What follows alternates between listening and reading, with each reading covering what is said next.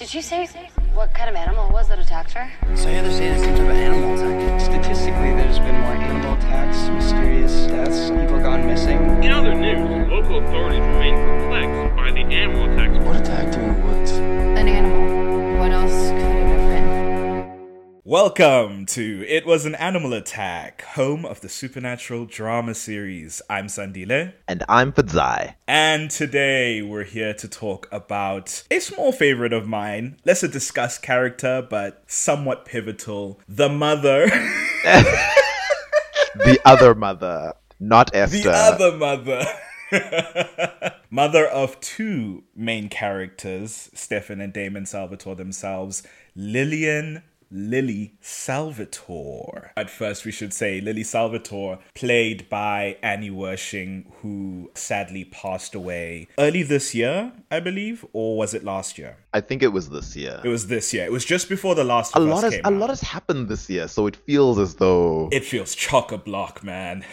it's yeah, a, a, a 2023 rewind regarding celebrities is going to be insane. Like way too much has happened. But yes, voice actor and I believe also motion capture for Tess in the Last of Us video game. She was also in an episode of Supernatural. I believe I tweeted at her about that and she liked it. So I'm gonna hopefully Really? go back. Yes, yes. I've been Oh, wow. I've had this one in Screenshot the that. canon. Screenshot can it, find that. archive it. You know, before Elon kills Twitter. True that. She was also in a show I watched. I didn't enjoy it as much as Vampire Diaries, but it's based on something that I really love. It, it was the Marvels The Runaways, uh, based on Oh, the Runaways yeah. comic. She played Yeah. Leslie Dean, uh, who was main character Karolina Dean's mother. Okay. No, but yes, a wonderful actress and seemingly a lovely woman. Rest in peace, Annie Wersching. In terms of her performance as Lily, one that comes crazy late on actually in the show. She's not a character who comes up, I would say a lot, but honestly, really at all. For the Salvatore brothers, the parental relationship that's often referenced is with their father, who was this authoritarian figure, Giuseppe Salvatore. He's the one who technically killed them. Technically, what do you mean technically? I think he don't literally know. killed them. he did literally shot them both. He technically fired a shotgun at them and they died from the bullet wounds. Technically. I guess I was gonna say technically turn them into vampires, which very much was not his intention. Oh. He did, however, very much intend to kill them. Did he kill them just because they were fraternizing with Catherine? That's crazy. I mean, you know, knowing knowing who Catherine is, can we blame him? But yes, I think that is the main reason. He, Wow. in fact, because Stefan and Damon didn't realize it was him because they didn't see who shot them. When Stefan in transition shows up to see his father, and his father's like, "What? I thought you were dead."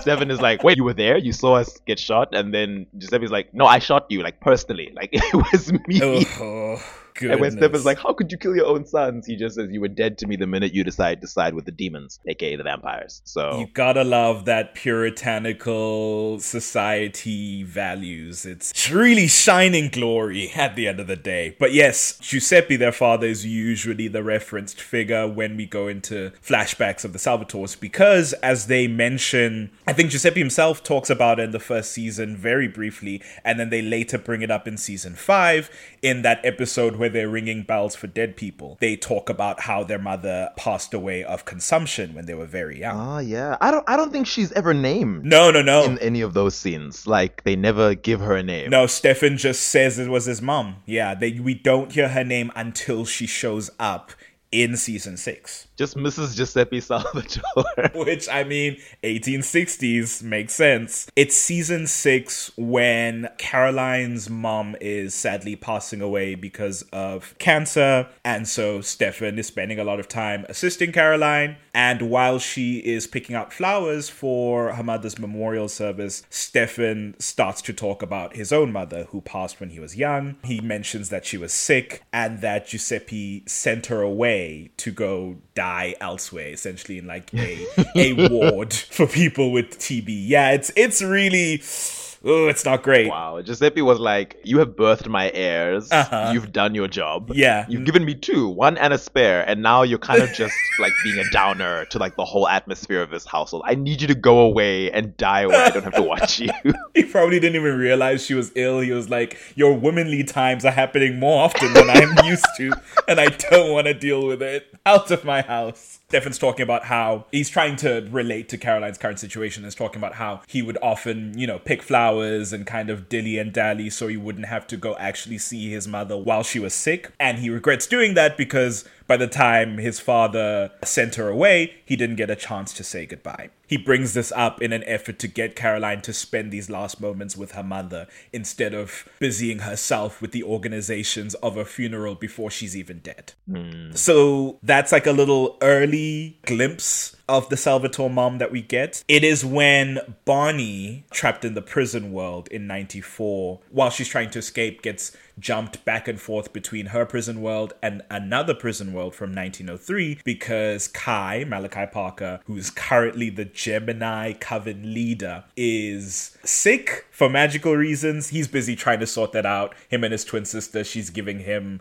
her magic so that he can be resolved. But because he's the Gemini Coven leader, the prison worlds are tied to him and they start to go haywire as a result of his illness. Bonnie gets thrown into 1903. She ends up at the Salvatore house, the old Salvatore house that they grew up in, and encounters. She doesn't know who it is at the time. She just sees this old timey dressed woman, hair in a very nice curly updo. I thought her fit was really cool. I don't know. She was giving women in white haunting the halls of a mansion. It was very, very, very nice. it was, it was nice. Long story short, Bonnie, as she's about to escape, she's like, Who are you? And this woman's like, Who are you? And then Bonnie gets whisked away by like the ascendant spell that she uses to get out of her prison world. Having recorded this with her camcorder that she had in 94 without even realizing, she shows this to Damon once she's back in the real world. And Damon recognizes this to be Lillian Salvatore, his mother. So, this is the first that they've heard of that she's not dead, right? Because as far as they know, she was sent away to the TB ward. She died of TB. They had her funeral and they moved on. I guess they buried an empty casket? I guess because I think Damon goes to check because he's in disbelief and he's like, "No, I know I buried my mother." And when they check, it is indeed empty. Well, I guess they were. Why would they have any reason to doubt when the funeral was going on? I guess my curiosity is what was Giuseppe's whole deal there? Because he sent her away, she died, and then he was like, eh. Maybe he didn't know the casket was empty either. Maybe she pretended she to lie organized there it? Oh. and dug her way out. I don't know.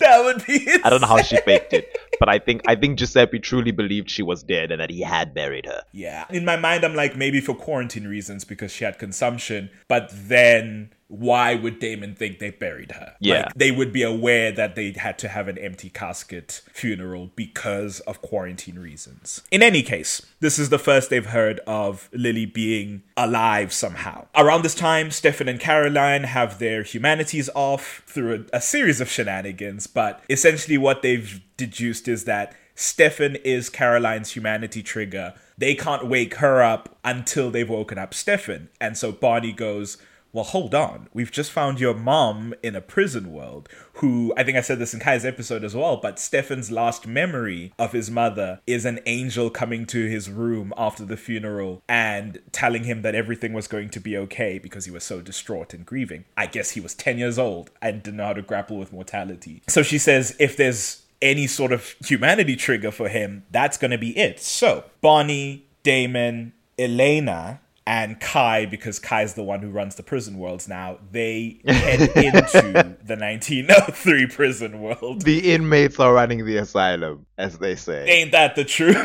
yes, it is the equivalent of like the baddest inmate in the prison got hold of the keys. Which, listen, abolish prisons, but not Kai. Please. Kai agrees to take them into the 1903 prison world. They go in to go rescue Lily from there. And Damon encounters his mother for the first time in God, 150 years. Must be, yeah. They meet her, and Lily is this very distinguished woman. She has all the affect of like a 19th century woman. She says, Oh, how good it is to see you. It's interesting. She had, I wasn't sure the last time we referenced this, but she does, in fact, have photos of them as adults. Lily mentions that she's been in this sort of snapshot of reality since 1903. She's been surviving on very little blood. All the nearby spots that she visited, she's drained them. She says every slaughterhouse, she's very much rationing herself out now and has been kind of awaiting her inevitable desiccation. I think Damon divulges that Stefan killed their father, and Lily laughs, which I thought was iconic. She says, Oh, I apologize if that's cruel, but I hated that man. Deserved. Deserved. Damon starts going into the fact that she, you know, abandoned them and left them with the very man she hated. So that's a thing that sort of starts up that'll continue to be a through line for the rest of her presence on the show but we'll put a pin in that one. Damon and Elena explain to her that Stefan is a vampire as Oh, I kind of glossed over it, but yes, Lily is trapped in this prison world. Also, she is a vampire, which was not a fact about her that was known prior to her departure. Assumedly, she became a vampire after the fact. It's all very murky at the moment. But they explain that Stefan's humanity is switched off at the moment and that they need her to come with them so she can turn it back on. And she's like, Absolutely, that's my son. I want to help out. Real quick though, I've got like six other people with me who are my besties. So let's let me just tell them what the situation is and we can all go.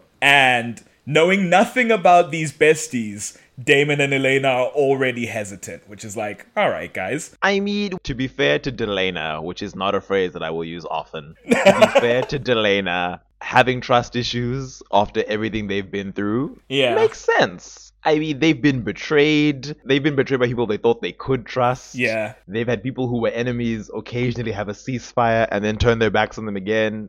Elena was tricked into feeling sorry for Catherine and then had her life stolen.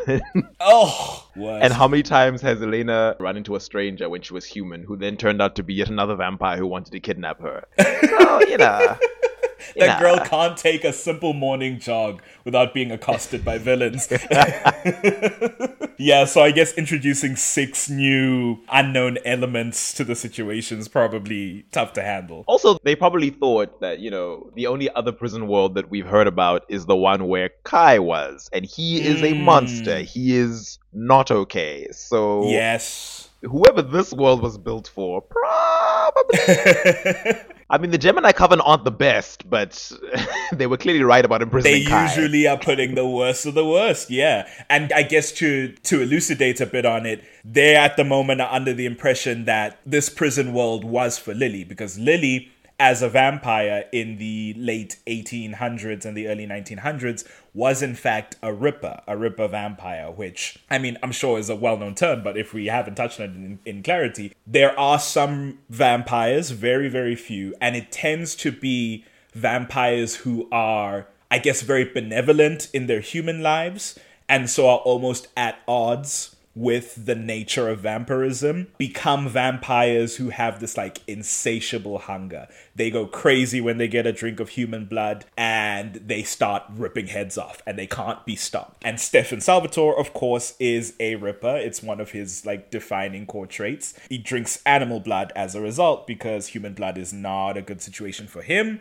or anyone around him. It's yet another one of those terms in the TVD universe that is just, you know, just a, a noun that comes from a verb. it's like Ripper, capitalize the R. It's a thing now. Uh-huh. We we first hear the term when Klaus is saying that he knew Stefan in the 1920s, memories that he had compelled away, and he was like, "Oh, you were the you were the Ripper of Monterey." And then later on, it then gets used as like, "Oh no, Ripper is just this term for vampires who do what Stefan does when he's off the wagon." And I was like, "Oh, okay." Kind of feels like it wasn't initially, but sure. By the time we meet Lily, it's apparently so common that she just say, "I was a Ripper," and it's like, okay, everyone just knows what this means, It's like and she knows that they know. Outside of reality since 1903, and she knows the term, so clearly it's big enough. Yeah. Yeah, that is kind of odd because the Ripper name, now that you mention it, because I've never thought about that transition, the Ripper of Monterey, especially in that time period, it's very much in the style of how they named serial killers. Yeah. Because there was the Axeman of New Orleans, killed so many people, but like he became Yes. an urban legend because everyone thought he was a ghost. The Ripper of Monterey was in that style rather than, like you say, capital R world building element that it becomes later onwards. I do know that there's there's one flashback when Lexi meets Stefan for the first time and she says, "Oh my gosh, you're a ripper." But I don't know what season that was in. There's one of these latter seasons where we start exploring like history of Stefan and Damon over the decades. I think it might be season four or season five. We encounter Damon about to go off to war. We encounter Lexi and Stefan while Stefan's off the wagon. Lexi's trying to convince Damon to, I don't know, do the selfless thing for once in his life. Around that time, I believe, is when we see when Lexi and Stefan meet for the first time. Ah, yes. Okay, so that would have been after the whole Klaus thing. So yeah, it, it definitely just evolved from a title that seemed to be created for Stefan, and then suddenly it was like, yeah, this is just vampire jargon now. But through that evolution, it does make for an interesting sort of storytelling bit here where we learn Lily is a Ripper. It's almost this hereditary thing. And it actually works great because being a Ripper in the story of Stefan, the lens I like to look through it as is like addiction, specifically like alcoholism, right? I think narcotics works as well too, but like just addiction in general is the the kind of thematic vibe that you get off of this Ripper situation that Stefan goes through. And more often than not, addictive personality is a hereditary thing. If you had a parent who suffered with addiction, you are more likely to suffer with addiction. The odds go up. It definitely made it seem like it might be a genetic thing. It's just unfortunate we never see any other Rippers in the series, so we never get to compare notes and see, oh, is it is it always a genetic trait? It could also be linked to trauma because both Lily and Stefan, who are very compassionate but also sensitive people, went through a lot of trauma as humans before they were turned into vampires. Yeah. So it, that that might also exacerbate whatever genetic predisposition they have towards it. God, it's just cool stuff that if there was time, listen, this more often than not, something about this podcast has really been been warming me up to the idea of fan fiction. All the like I'm what so ifs. glad. if nothing else, If that was my plan else. all along, Sandile. For anyone who doesn't know me, I'm not like a huge fan of the concept of fan fiction, or at least I haven't been. And something about exploring the Vampire Diaries retrospectively and going, damn, wouldn't it have been cool if they'd explored A, B, and C? And now I'm like, oh, this is what AO3 is for. Okay, gotcha. oh, uh, yeah. AO3. I, I'm thinking about all the stuff that's on there. oh boy! I'm gonna go learn how to do HTML coding so I can start doing my TVD fix. But anyways. I would read your TVD fix. I know Oh. that Damon will die in season one. Oh, it's easy. fine as long as Caroline still gets his blood, so she can become a vampire. Uh, Listen, there's a route that starts or rather solidifies somewhere around season three. I'm gonna have to think more about it before I put my thoughts on a public platform. Let me ruminate on it more as to how I would have done Damon. okay. Yes, so Lily saying, Yeah, I've got my traveling companions, quote unquote, that are obviously to be coming with us as we get out of this hell we've been trapped in for a hundred or so years. She leads them into this other room, and we see this table where six figures are seated, completely mummified, grayed out. You recognize it instantly if you've been watching this show for the five seasons you have been. They're desiccated vampires. For some reason, though, the vampires who walk into the room are stunned and horrified. And it's like, I don't. I'm pretty sure one of you has been actively mummified before, so I don't know why this is so shock horror. The Conjuring, too. It's like, I, I don't know why you guys are acting so scared by this.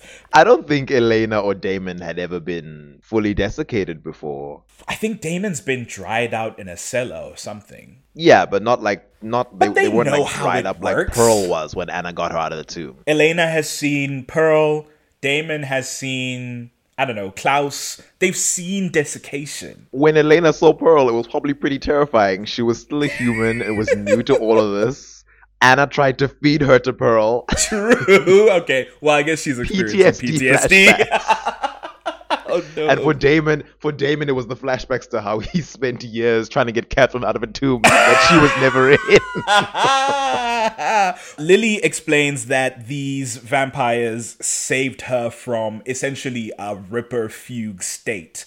That as she was traveling with them, their companionship and their camaraderie sort of softened her worser traits and kept her stable. And in fact, they loved her so dearly that they gave up their rations of blood to her so that she would be able to survive because she needed more than they did. And she learned to control her bloodlust so that she would survive and therefore she would get herself and her companions out someday. Following this very like kind of heartwarming and heartbreaking story, Damon speaks to Elena about how his mother's crazy, which is like, all right, I don't. I don't know what about that would lead you to believe that, but sure, Damon. Lily goes to get the last of the blood that they have in store in this prison world Salvatore mansion. I think Bonnie then comes back from like trying to kill Kai. That's we, got into that in the Kai episode. Go back to that episode if you want to hear about all that. But she comes back and has the ascendant, or rather the ascendant was always in the mansion. She was leading him off on a wild goose chase. But with Bonnie, the ascendant, with Mama Salvatore, they're ready to leave. Damon tells Lily that they have to leave now and they're not bringing her companions with them. And Lily says, uh, well, then I can't go. These are my family. And Damon threatens to leave her in the prison world as well if she won't go with them now. At this point, Bonnie is already mid chant, ready to use the Aurora Borealis that is passing by to like zip them back into the real world. Kai, who escaped Bonnie's murder attempt, comes back at the last second to the mansion and sees them sort of whisk up through the Ascendant spell. And it seems that Lily has then acquiesced and gone along with them to leave the prison world and go back to the real world. So they get back to the real world in the current Salvatore house. Lily's back. She is acclimatizing to being into it. And then she and Damon have a talk because they've mentioned this memory that Stefan has, which up until that point, they thought was a dream, right? Because it was after her funeral. Stefan's like a child, so it's like, oh, a child dream up crazy things. But Lily says that she did, in fact, visit Stefan the night of her funeral. She leaned down to whisper in his ear what she says everything is going to be okay. But at this point, she's a vampire because she turned and then came back to get her kids. When she leaned down to Stefan, she started to hear the rush of his blood. She started to hear his heartbeat, and she realized she was about to feed on her own child. And so she ran away for their safety. And it's not the way that Damon thinks it was, because Damon believes that she abandoned them with their abusive father. And she's like, if I had stayed, if I had tried to take y'all, I would have killed y'all because I was a ripper vampire. So I needed to get myself under control and come back another time. And she was she was brand new as well. Like she had just turned. Just turned. She says, I promise you, I missed both of you as much as you miss me. I am your mother. I think of Hereditary and I think of that SNL skit with Zac Efron and Fred Armisen. That's a reference. I know both of them. yes! I was like, maybe that's a reference for no one. I was thinking of that bizarre Meghan Trainor song where I was like, Megan, I don't know if you know what the girls and gays are saying when they say mother. She had no I was like, that's not no. oh, that's not.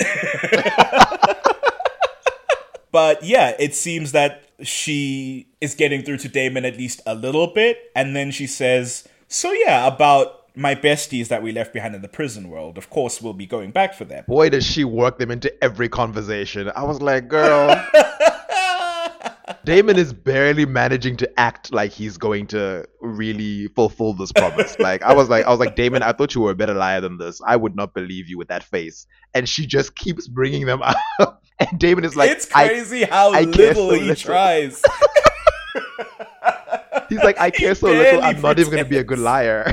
He's like, yeah, we're we're gonna go back and we're gonna get your friends. And it's like, I was like, wait, wait, where's the Damon that was able to convince Rebekah he liked her twice when he was just trying to steal information from her? oh god, twice. But yeah, that's how that episode ends. I believe that episode was called A Bird in a Gilded Cage. Subsequent episode, I Never Could Love Like That. This episode, oh no, I didn't think we'd be getting into it this soon. But Enzo, everyone's favorite character, Enzo, is in the m- is in the middle of his latest irrelevant plot line. You know? what did what was he even doing with Sarah? I was I, I was like, what is this for? Why do you care about this poor girl? She's done nothing to you. Like, could not tell you what his intentions were. I think it had something to do with his jealousy of Stefan, maybe, but I, guess. don't know. He's in the middle of his Sarah Salvatore storyline that's just going nowhere. He's bringing her to the Salvatore house for reasons. And when the door opens, Lily answers the door because Lily's just at her, the Salvatore home now, now that she's in the real world. Enzo becomes stunned, visibly, backs away, and is like, "Oh, we must be at the wrong house. Sorry. And then he runs off. And then him and Sarah get back into the car. And she's like, what the hell? And he's like, that's one of the worst people I've ever met in my life. And it's like, what? We're getting an Enzo flashback? Okay, fine. So we go into an Enzo flashback from 1903 where we see him as a little toodle pip. He's got his beret, he's got his Newsies outfit on because if you don't know, Enzo's from Enzo's from 19th century England, and he's Oliver twisting his way to a ship that he doesn't have a ticket for, trying to get to the Americas. But they're like, absolutely not. He did have a ticket, actually. He did have a ticket. Oh, The sad thing is, he actually did have a ticket. I don't know what the last few pounds, were they using pounds back in 1903? The, the last few, what's that old thing they used to use in England? shillings. Shillings. I my last Historical shillings, inaccuracy. I'm going to pretend they were using shillings in 1903. the last few shillings he has to buy Right. a ticket. But um, the person he's trying to get past is like, I don't care if you do have a ticket. You are riddled with TB or con- consumption, as they called it back then. You are contagion. You're gonna get everyone on this ship ill. I can't let you in. So he gets turned away. And I guess he collapses on the the docks or something. He's in like an alleyway near the docks. And this angelic figure appears above him and helps him up. And Well, actually, first she snaps the neck of the man who left him there to die and like kicked him in Oh, the face as he walked away. you just hear the, the iconic TVD neck snap, and then this man's body drops beside Enzo. the one MIDI file they've had on on drive for the last five years. she kills the guard that was just doing his job, and she goes over to Enzo. hey, she's Damon's mom. She says, Oh, are you okay, dear boy? She takes him to this doctor that's on the ship, and he's got a bunch of people on beds. And she's like, This is a doctor, he'll help you be better. he claimed that, oh no, I do have a cure. It's just, it's very expensive, so you're gonna have to empty your pockets even more. Lily, sensing some bullshit, pulls the doctor aside and compels him. She asks, how many people has your cure actually saved? And he says, none. I give them this lavender and something concoction and I take their money and leave them to die. so Enzo hears this and he's that's when he realizes he's being lied to. I guess he doesn't understand what compulsion is, so he's like, "Wait, why are you saying that? Why are you suddenly telling me this horrible truth?" No frame of reference for what's happening. Kind of crazy that Lily kills the guard that was just doing his job, but not this doctor who is scamming people out of their money and then letting them die of consumption. Lily, what's going on? She had plans for the doctor. She had plans. Yeah, that's fair. She then goes, okay, well, that was a bust, but I'm not gonna let you die. And then he's like, well, how are you gonna help me? And Lily's like, don't worry, you're you're gonna see some freaky shit right now, but I promise it's helping. She bites her wrist. She feeds him some vampire blood. Because Lily is a classy lady. Unlike everybody else who bites their wrist and then shoves their bleeding arm into people's mouths to give them vampire blood, she bites her wrist and bleeds into a little glass, a little little, little whiskey glass, and then lets him sip from there. She's such a dainty, classy woman. I just I just like that she she didn't just do what everyone else does. She was like, you know what? I'm not gonna put my hands all over you. I'm gonna give you something to drink out of. We are civilized people here. Yeah, so she turns him into a vampire. And she explains to him that she herself died of consumption, but one of the nurses at the ward that she was in had turned her into a vampire. That's the word I was trying to get earlier. Giuseppe sent her to a sanatorium, which is mm. the old timey word for like, it used to be like, yeah, for health and wellness, but it very quickly became clear, yeah, this is the ward that you throw your mentally unwell or your terminal so you don't have to deal with them in polite society. So Yeah. Giuseppe sent her there to die, but it's there that she found her, quote, real family. And she invites Enzo to come along with them. This is all like happening in 1903 flashback, but Enzo's recounting this to Sarah Salvatore in a very acerbic, like bitter way. If we ever do an Enzo episode, we can get into it. But she doesn't really hold his hand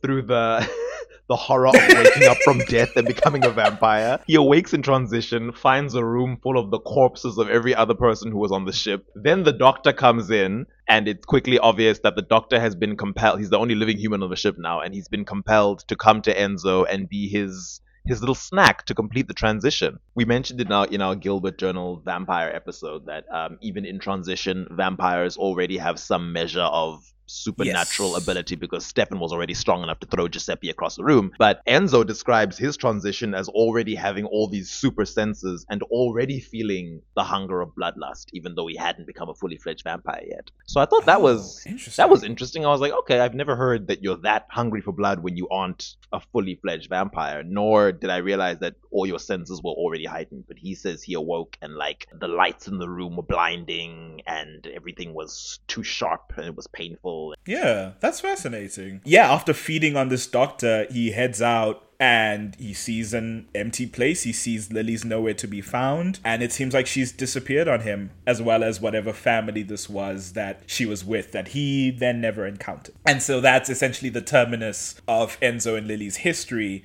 that he recounts in the car with Sarah Salvatore. I just, so much of this situation is so bizarre, but there's nothing to be done about it. So we're gonna pop back to earlier in the episode and follow Lily in present day. At the Salvatore house, Lily, very focused and determined woman that she is, is questioning Damon about, you know, going back to the prison world and getting her friends. At this time, Bonnie and Damon are having conversations around the cure that Bonnie had gotten from the prison world. Because you'll remember the prison worlds copy the entire world along with every item magical item that's in there and so there was a version of the cure for vampirism in nova scotia where they went in season four that she brought back for the prison world to give to damon for some reason so he can give to elena instead of just giving it straight to elena who should be making her own decisions, but whatever. Lily has overheard it because she's a vampire and she's in the house.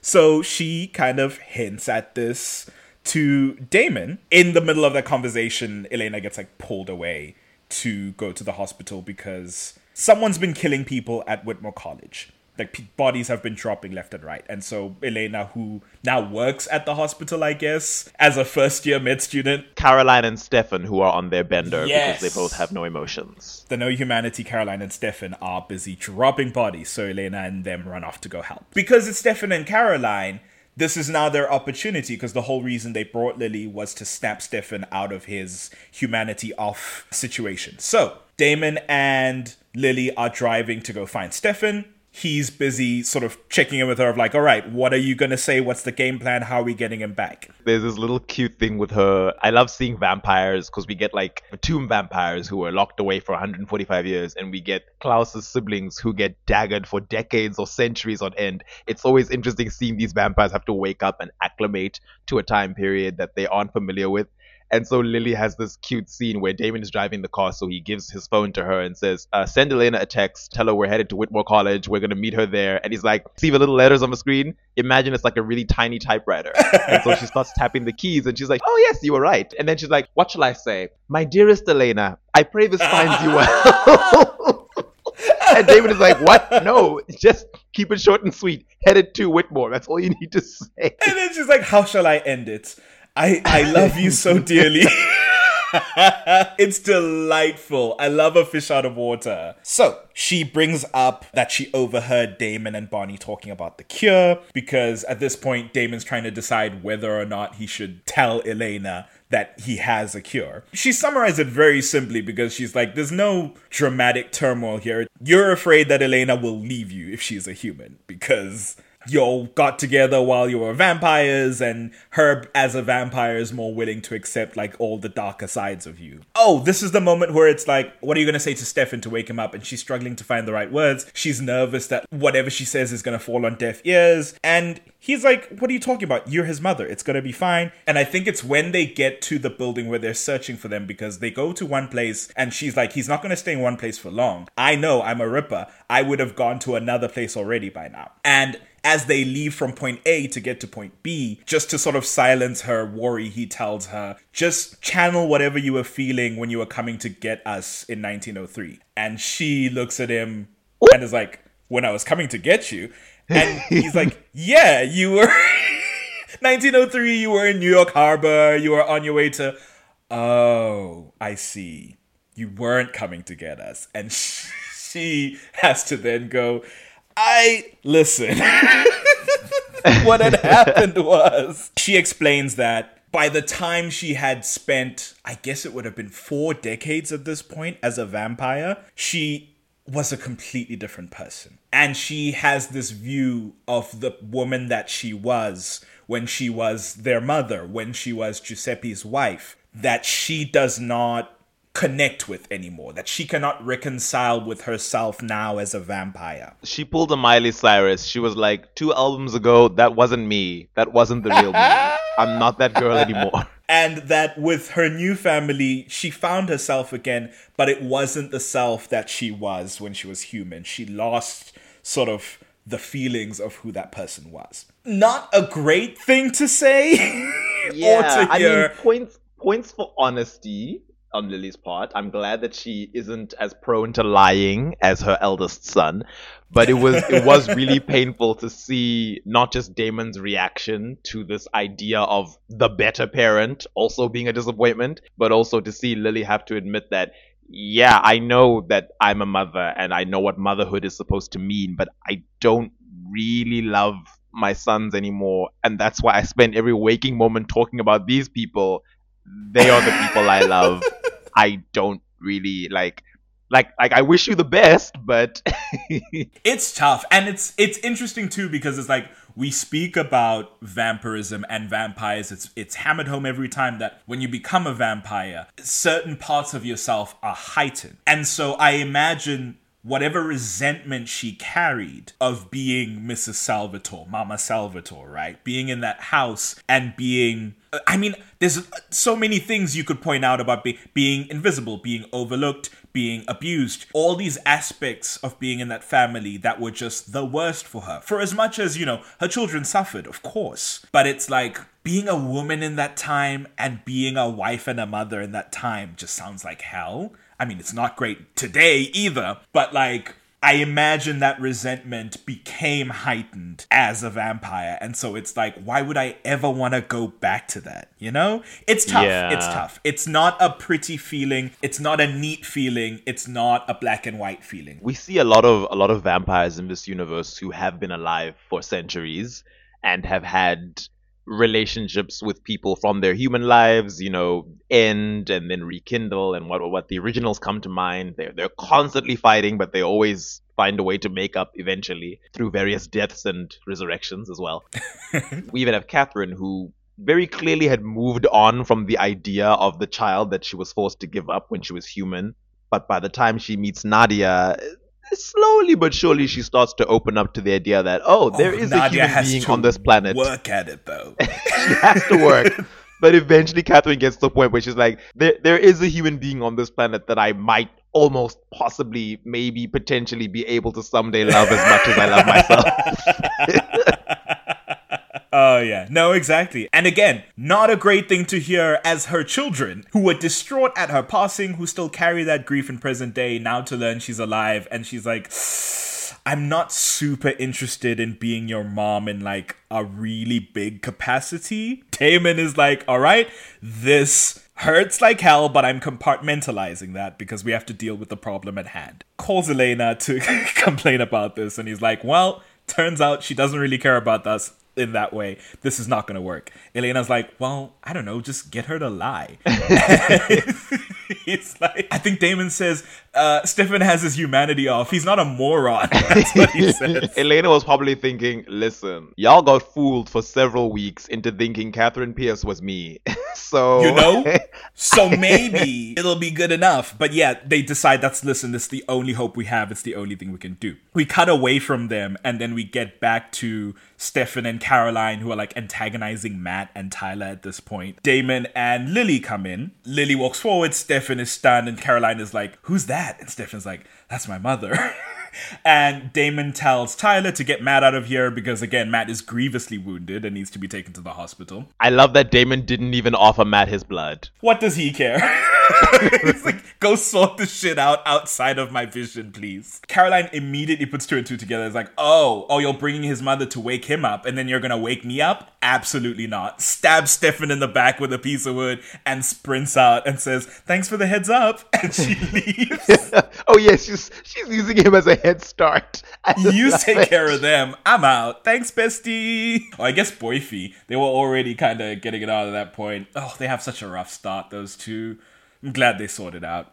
Lily helps Stefan remove the improvised stake that's now in his back and helps him up. Lily's like, I'm sure you have many questions. And he's like, the fact that you're still alive answers the big one. Damon sort of guides the conversation towards Lily getting the grandstand to bring Stefan back to his humanity. And Lily starts off with, I'm a Ripper. The reason you lose control with human blood, the, all the guilt that you've been carrying because of everyone that you've killed, it's not on you, my son. You get it from me. It's immediately like build a connection between you two. Get on an even Yeah, field yeah. and she starts going into this very emotional i don't remember it word for word but this emotional i've come back to help you it was me your angel that night it wasn't a dream your angel is here to save you and interspersed with this speech we cut back to Damon and Lily in that place where they were looking for Stefan originally, and Damon is saying the words that she's saying now to her. It's this rehearsed speech that Damon gave to her to say because she figured she would not be able to get him out. She didn't trust that she'd be able to get Stefan out of it. Her acting coach, Damon Salvatore, preparing her for the biggest audition of her life. This is your Broadway moment, and we are not letting it slip. She gives this rehearsed speech. It does, in fact, wake Stefan up, and they have this really heartfelt reunion. Well, heartfelt for one of them at least. Yeah, it does. I I don't think it wasn't heartfelt for her, but it does in fact put a damper on the situation because it's like, oh, the reunion is kind of false, and now we have what she said earlier to Damon kind of hanging over everyone. It's not a great place to be in with this Salvatore union. I think Lily is happy that Stefan is okay. I just don't think it's like a, oh, I missed you so much. It's great to see you again type of thing. I think because she has closed herself off to those feelings, because she she could have come back to find them at any point. She she eventually did get the Ripper stuff under control, but she still didn't come back for them because they were a reminder of this life and this person that she never wanted to be again. Yeah. So I don't think she spent years missing them and worrying about them. I think she was just like, it's good to know you're okay. Your dad's dead, so that's great. I'm glad you're living, you know, a somewhat decent life now. It seems like things are going well for y'all. All right then. Um, so my new family is still in that prison world. Take a shot every time she brings up these damn six characters whose faces we've never seen. Stefan's back there. He's then now going to make it his mission to get Caroline back. That storyline goes off on its own. But Jo, who now calls again sort of later that day to get in contact with the Mystic Falls group and is like, that ascendant. I need to destroy it. And they're like, um, we kind of just gave it to Lily in exchange for her bringing Stefan back to his humanity because that was the deal that she and Damon made. She was like, yeah, absolutely, I'll help get my son back. But you also promised that we'd get my friends out of the prison world, so I need that ascendant. Jo's like, get that shit back right now. Lily was not the only person in that prison world. They're like, yeah, we know. There are these six weirdos that she was traveling with. And they're like, yeah, they're weirder than you think. They are heretics. They are not just vampires, they are also witches. They were witches of the Gemini Coven. They were cast out. They all got turned into vampires because they don't have the same connection to magic that witches normally do. And they can do magic and also rip heads and drink blood like vampires do.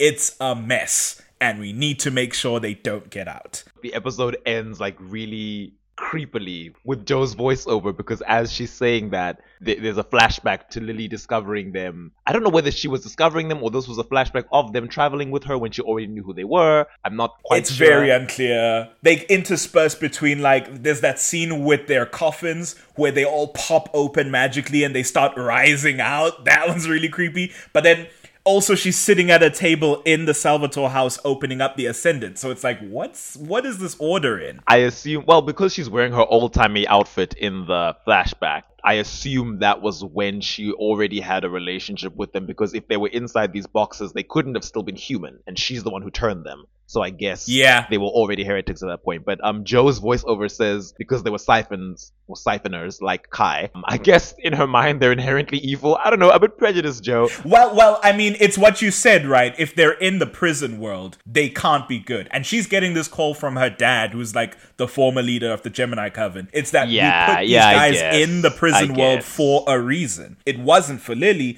it was for these guys who you think about the fact that we know Lily's killed at least 3,000 people as a Ripper in such a condensed amount of time of being a vampire. I believe they say she's killed more people than Stefan has in his lifetime. She did that in the space of a couple decades. She didn't have a Lexi. She did not have a Lexi. Well, she did. It was the heretics.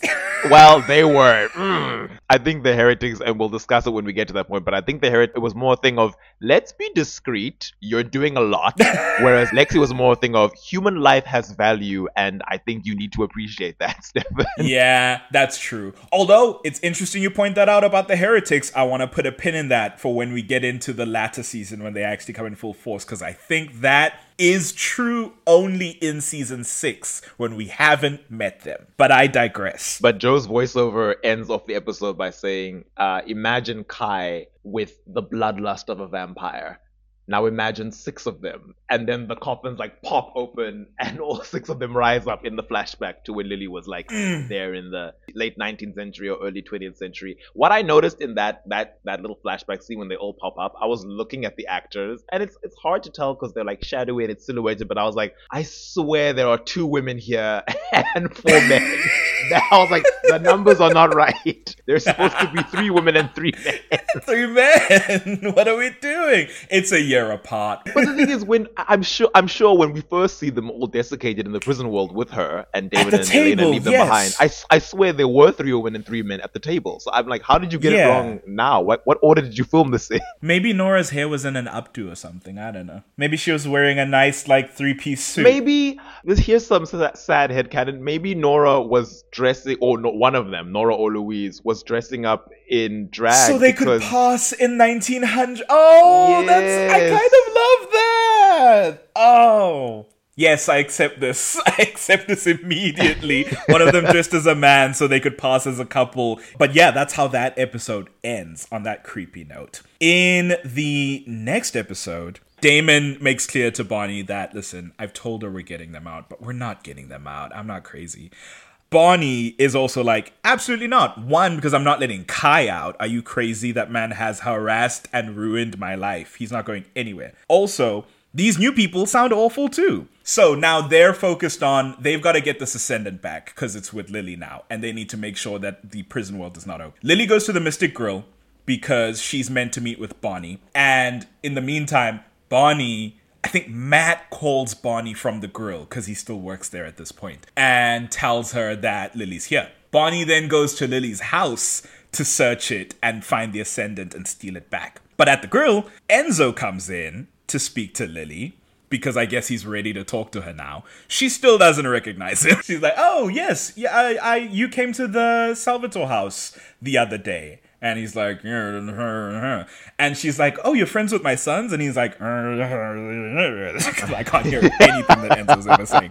And essentially, she finally realizes, "Oh, you're Lorenzo. You're that orphan child I picked off the docks and whose life I saved." And he's like, yeah, you ruined me, whatever. I'm I don't actually remember anything Enzo was saying in this conversation. He was basically being very catty and bitter because he felt like you turned me into a vampire, which, you know, not only did you did you saddle me with bloodlust and no teacher, but because I was a vampire, you know, the Augustine and everything, all the trauma I'd been through, it's all you and you just left me on a ship.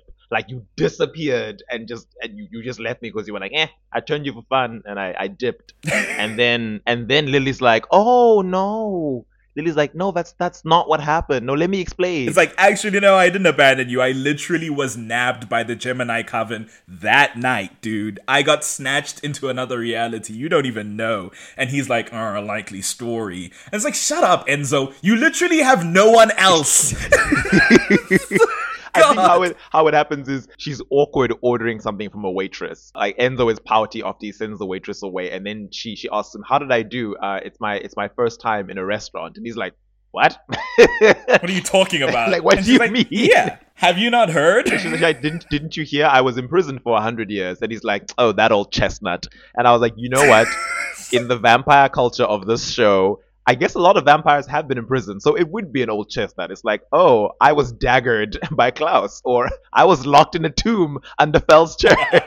Enzo was like, who among us hasn't been locked away? Who among us? But then when he says that, because he said that old chestnut, I was like, your voice and intonation isn't matching what because it seems like you would go oh yeah you were trapped for a hundred years therefore maybe everything i thought i knew was wrong but he's going oh that old chestnut like he's still upset I think it was more a thing of, oh, that old excuse. Like someone saying, oh, sorry, I didn't reply to your text. I fell asleep. And it's like, ah, sure you did. Oh. Okay. That kind of thing. god I don't. I think he didn't believe her. That's why he said it like that. i don't think he's built up the cachet to be like the pouty wronged person it's like who cares about you in this moment and so i like lily a lot more than i like you right now so can you just shut the hell up thanks she's been through a lot god anyway so she divulges to him that, in fact, the Gemini Coven trapped me and the family that I was going to introduce to you that night. It was an awful set of circumstances, coincidence, an aligning of the stars, so to speak. And so he's like, "Oh, okay, I I guess I was wrong, and I forgive you unconditionally." And so she goes.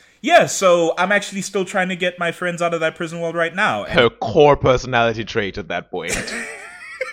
she, he's like, uh, actually, I don't think they're going to help you. Because if you don't know this about Enzo, at any given moment, he just decides who his allegiances are to. oh yeah. Oh and so yeah. he decides, actually, I don't care about Damon and whatever's going on there.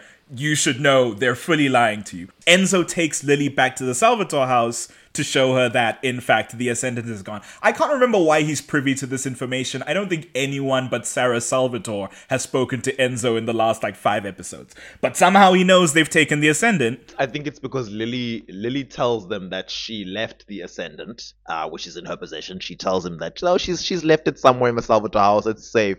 And then Enzo is like, and you really think these people are going to help you? Like, let me tell you something about the Mystic Falls gang. Unless you in with them, and I would know because I've tried and failed to get in with them. Unless you're in with them, they are not loyal to you. They're barely loyal to each other. Believe me, they're deceiving you. But in that same conversation, when she's talking about trying to get her prison world family back, he then says, Well, your real sons are here. You should be focusing on them. And it's like, Enzo, what is your goal here?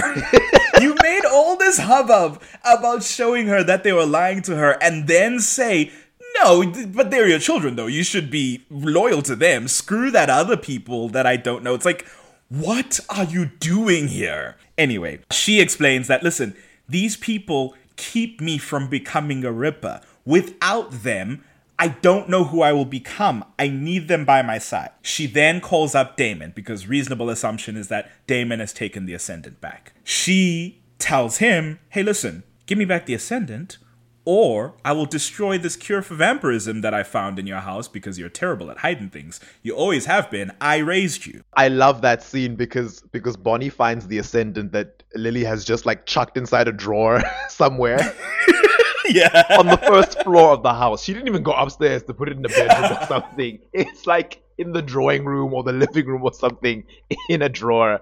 And Bonnie She has it. no reason to believe that she has to hide it. She didn't know her own son was against her. I guess, but she seemed convinced it was safe. And when she then tells Damon that, oh, well, you know, speaking of finding things that people have, you know, tucked away, I found the cure that you hid away because you're bad at hiding stuff, just like your mother. You get it from me. And I was like, I was like so it's you because Damon is the one who hid the moonstone in a soap dish when Katherine Pierce was living in their house and using their bathroom. He tried to hide one of their dwindling number of white oak stakes like in the fireplace Just among like the cupboard. firewood. Just in a chest cupboard. And him and Rick go back and they're like, Where is it? Where is it? It's like, You put it in a cupboard. Where do you think it is? It's gone.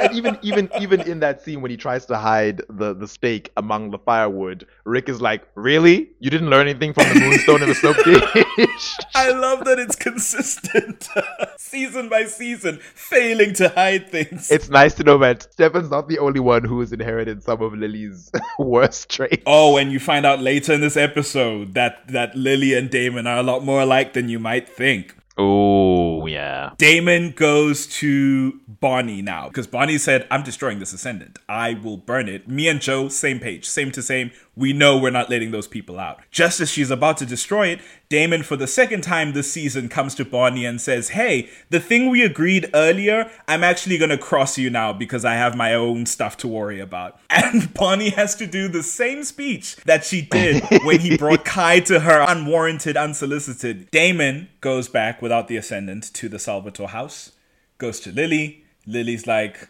Where's the Ascendant? He's like, Oh, well, couldn't get it back. What a shame. And Lily says, I guess it is a shame. Grabs the cure box, tosses it into the fireplace, and watches it burn. He, for a second, has like an expression on his face, but Lily's like, you don't care that it's destroyed. If anything, you're relieved that it's destroyed because now you don't have to make the decision. Now you don't have to worry about Elena abandoning you because you want her right by your side at your whim and at your pleasure. You don't want her having the agency to make the decision because even that little bit of hesitance is terrifying for you. Then Elena comes back while Lily's saying, That's why I thought, hmm, destroying this cure is too easy. It would be giving you exactly what you want. And then Elena, we cut to her in her room and she sees this really beautiful arrangement of like petals and a candle and there's a ring box in the center of it and she opens it and she sees the cure for vampirism and lily says the last thing I want for you is to get to spend an eternity with Elena, seeing as you've separated me from my family. Because you were never going to give her that cure, and now she knows it. In fact, when Elena walks in, it's like, What is it? And Lily says, Oh, it's the cure for vampirism. I left it out for you because Damon was never going to give it to you. And Elena looks to Damon and is like, Is that true? And Lily's like, I'll leave you two to it. And walks out of the room. oh! Oh, it's one of my favorite So moments of hers. vindictive. I was like, I was like, damn, Lily. so vindictive. Lily can tussle with the best of them. She was like, I can, I can also. Listen! Oh, her face when she was delivering that line too, watching Damon be slowly crushed. I love it so much. After this, unfortunately, I think towards the end of the episode, Enzo's just like, I don't know what Enzo's doing, but he's walking down the road and he runs into Lily. Oh, I guess she called him. Yes, she he's there to meet her specifically. He sees her, she's like clutching her chest, looks kind of like deer in the headlights, eyes wide open, and she's telling him, oh, she accidentally walked in front of a car because she's not used to, well, cars at all, I guess. Maybe they started with automobiles in like the early 1900s, I don't know. But she then went to the driver of the car who had stopped because I guess he'd knocked her. And she ripped his head off. They cut to him in the car, just headless, blood splattered everywhere. She's got this handkerchief in her hand that's completely coated. And she's like, What have I done? And that's kind of how the episode ends for her. So, yeah, Lily back in her Ripper era, exactly as she described would happen if her companions were not with her. Which I mean, for her to root her stability in the presence of these specific people, I don't know how healthy that is. I'm like, Oh eh. yeah, the the late 1800s, full of healthy coping mechanisms. you know, I just, I just like you, because she was like, I'm not a ripper anymore. I'm, I'm not that person. I learned to control it, you know, in order to, you know, help my family. And I'm like, I don't know how much you've overcome your addiction if you're gonna fall off the wagon the minute these people aren't there to be Yeah, your yeah. safety net. I mean, you know, I'm all for support systems, but it's like, Lily, maybe you should be able to do this on your own as well. But I guess I guess she was grief stricken that day because she thought she'd lost them. Yeah, it is also the idea of like because it's not just her support system in the sense of I, I mean this addiction, quote unquote. Like she says, this is her family. She was with these people for decades, and now she's separate from them. That longing for her family, those negative emotions of being separate from them and being barred from retrieving them when there's a very clear avenue to get them out, that would only worsen her emotional state and only drive her closer to the like those are like triggers right for this thing that she's trying to keep under wrap Yeah, and as as we go into the next episode and we see her spiraling, it must it must really hurt for Stefan and Damon to be like, "Wow, you love these people so much that in the absence of them or the idea of losing them is sending you off the deep end. Like you are losing yourself without them, and yet you were fully prepared to spend the rest of eternity without ever seeing us again, your actual children." yeah it's rough time the next episode i'd leave my happy home for you. I think enzo called stefan and is like your mom's not doing well. Please come and see her. And it's like okay enzo now in the salvatore family i guess? I don't know. I mean, it looked like it. I will say before we get to season what is it seven, Uh-huh. it seemed as though Enzo was also being set up to be this like unfortunate surrogate son in Lily's eyes that was also going to cause contention between him and his sort of bestie Damon, as well as Stefan, who doesn't like him very much, and that she keeps confiding in him. She calls him when she goes off the wagon. That like at the end of that episode when she she rips someone's head off, she clearly trusts him in his opinions. He's the one telling her that. "Mm, I don't think these people are going to help you get your family back. It seems very much like, oh, Shay, Mama Salvatore, on top of these other people that you clearly love more than your own sons, it seems like you have a lot of affection for Enzo. And since he's not a child of Giuseppe, you probably could still, in your heart, you can connect Yeah, mama. him. yeah in a way that doesn't dredge up a lot of old feelings yeah Yeah. so really just kind of hold on to that as you listen to as we progress through the story just hold that in your mind dear listener later in the grill or at the mystic grill rather lily is stalking somebody very likely her next prey before she can catch up to him, though, Stefan comes in and is like, Hey, what's going on? You look like you're about to eat a man. Lily's like, What are you talking about? I was just. He dropped something and I was gonna hand it back to him. Look. She says, I was just going out for some fresh air. and I was like, Lily, you cannot lie to Stefan. Stefan is also a ripper who struggles with blood addiction. You can't bullshit a bullshitter. He knows.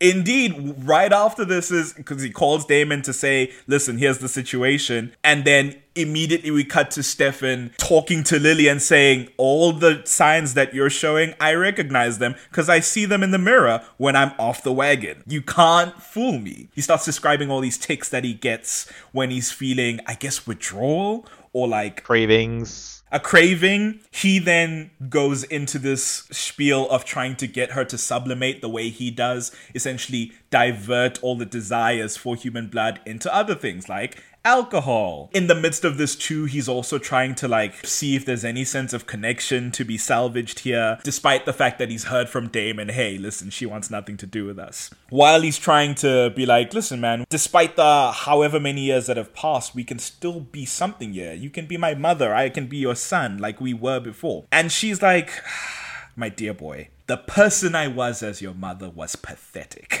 She uses that word. It's so ouch. He sees her as like, you know, my mother, this person in my family, this idea that I had of my family where she slots in very nicely. And she's like, that version of me disgusts me. the woman I was 130 years ago can't stand that bitch.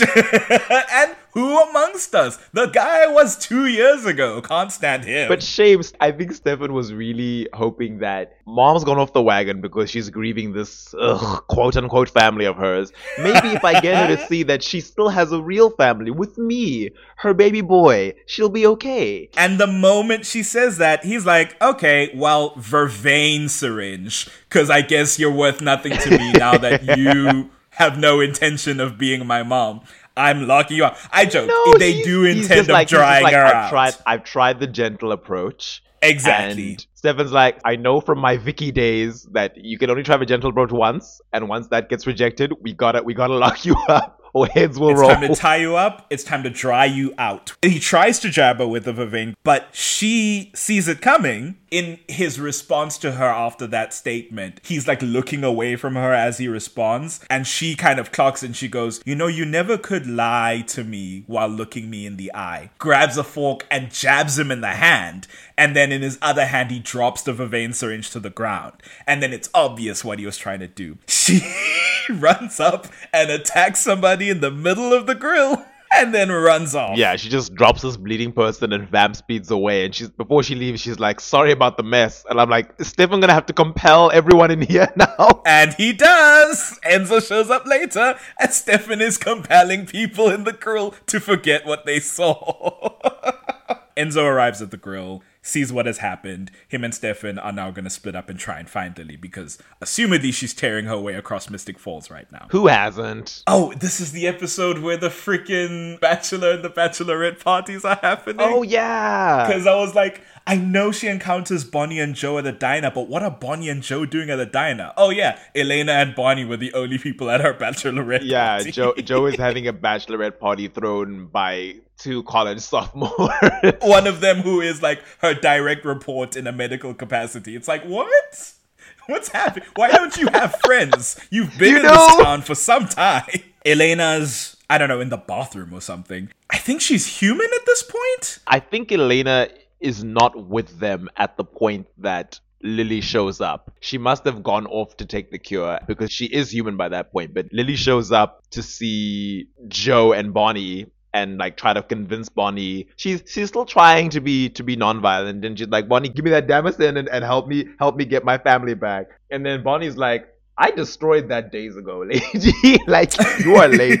She was like, she was like, I can't help you. And even if I could, even if I hadn't destroyed it, there's no way in hell that I'm going to get going to get those people out of there. Lily tries to vamp rush her, and then Bonnie does the, you know, the the aneurysm spell on She her. She said, I've got magic, bitch. What are you doing? And then Lily goes, Yeah, I trump your magic with a fork to the throat. I don't I don't know what you thought that was gonna do. That's the thing. Like these these, vampires are fast. So I, I've always wondered because other people have used that spell before on vampires and incapacitated them. And I'm like, all you need to do is pick something up and throw it with your considerable strength and speed, and you can easily kill one of these witches. She flings some doohickey. I don't know what it was. It was weirdly shaped. I thought it was a fork. Uh, it wasn't a fork. I don't know. I I, I don't know. It was Oh, some. it was um like a stand thing. It was some sort of stand. Yeah, because yeah, then Jo was like, I don't know how we're gonna get this out. because it was like it was, like larger than a circular with like a like a pointy bit sticking out of the circular base. It was, but she she flings it at Bonnie, and then as Bonnie goes down, she vamp rushes at Jo. I guess ready to kill her out of spite slash hunger. Jo, who doesn't have her magic anymore. And then Jo like begs for mercy and screams out that she's pregnant. I guess because she assumes if you have any semblance of humanity in you, you wouldn't kill a pregnant woman, would you? And it does stop her. I think it's interesting that it does, considering how, like we've been saying, how separate she considers herself from the Lily she was as this human mother of boys. Whatever. Oh, she was a boy mom. Oh God, as this human um, mother. But like that thing of you're pregnant immediately stops her. She pauses instantly and then she listens in and she hears the heartbeats and she's like, oh, twins, which Jo doesn't know prior to that. And she's like, congratulations, and then leaves her alone. Jo is like, what? she immediately realizes, oh no. oh no, Gemini twins. But yeah, it's it's fascinating that that stops her cold middle of a ripper haze to be like, I can't injure a mother. I think Lily doesn't lack maternal instincts in general. She just refuses to direct them towards her biological children. Refuses asterisk. okay, she she refuses to allow herself to explore the possibility that she might still have those feelings because it's a part of herself I think that she she's has tried. excised and blocked off. I don't think she I really think she says in some of the episodes that I've I've tried my best to summon it from within myself and I cannot. I think she says that to Stefan. So I I, I don't want to say she didn't try. Like I said, this is not like a black and white situation. It's tough all around. There's no getting around the impact of it. But I I don't want to villainize Lily for this particular She's thing. not a villain. I'm just like it's. She's flipped her maternity switch. She's a humanity switch. but only only regarding her own kids. It, it is sad, but I'm also like what I was saying with like the originals and Katherine. I'm like these vampires who've been alive for a long time have closed themselves off to a lot of relationships, but the door is always capable of being reopened. Like Sure, sure. Katherine was capable of caring about Nadia, even though I'm sure in her mind she was like, I didn't see that baby again the day after I gave birth to her. She died centuries ago. I don't care. And then when she found out she was alive, she was like, eh, that's cool, but I don't really want to be your mom. I'm not that girl anymore. and slowly but surely she opened herself up and was like, oh, okay, maybe, maybe I could actually love you. Yeah, that's fair. In any case, whatever compassion is still within her in the midst of this like Ripper fugue, she does step off and go, my bad, and heads out to find someone else to eat. So, you know, I guess quarter point for Lily.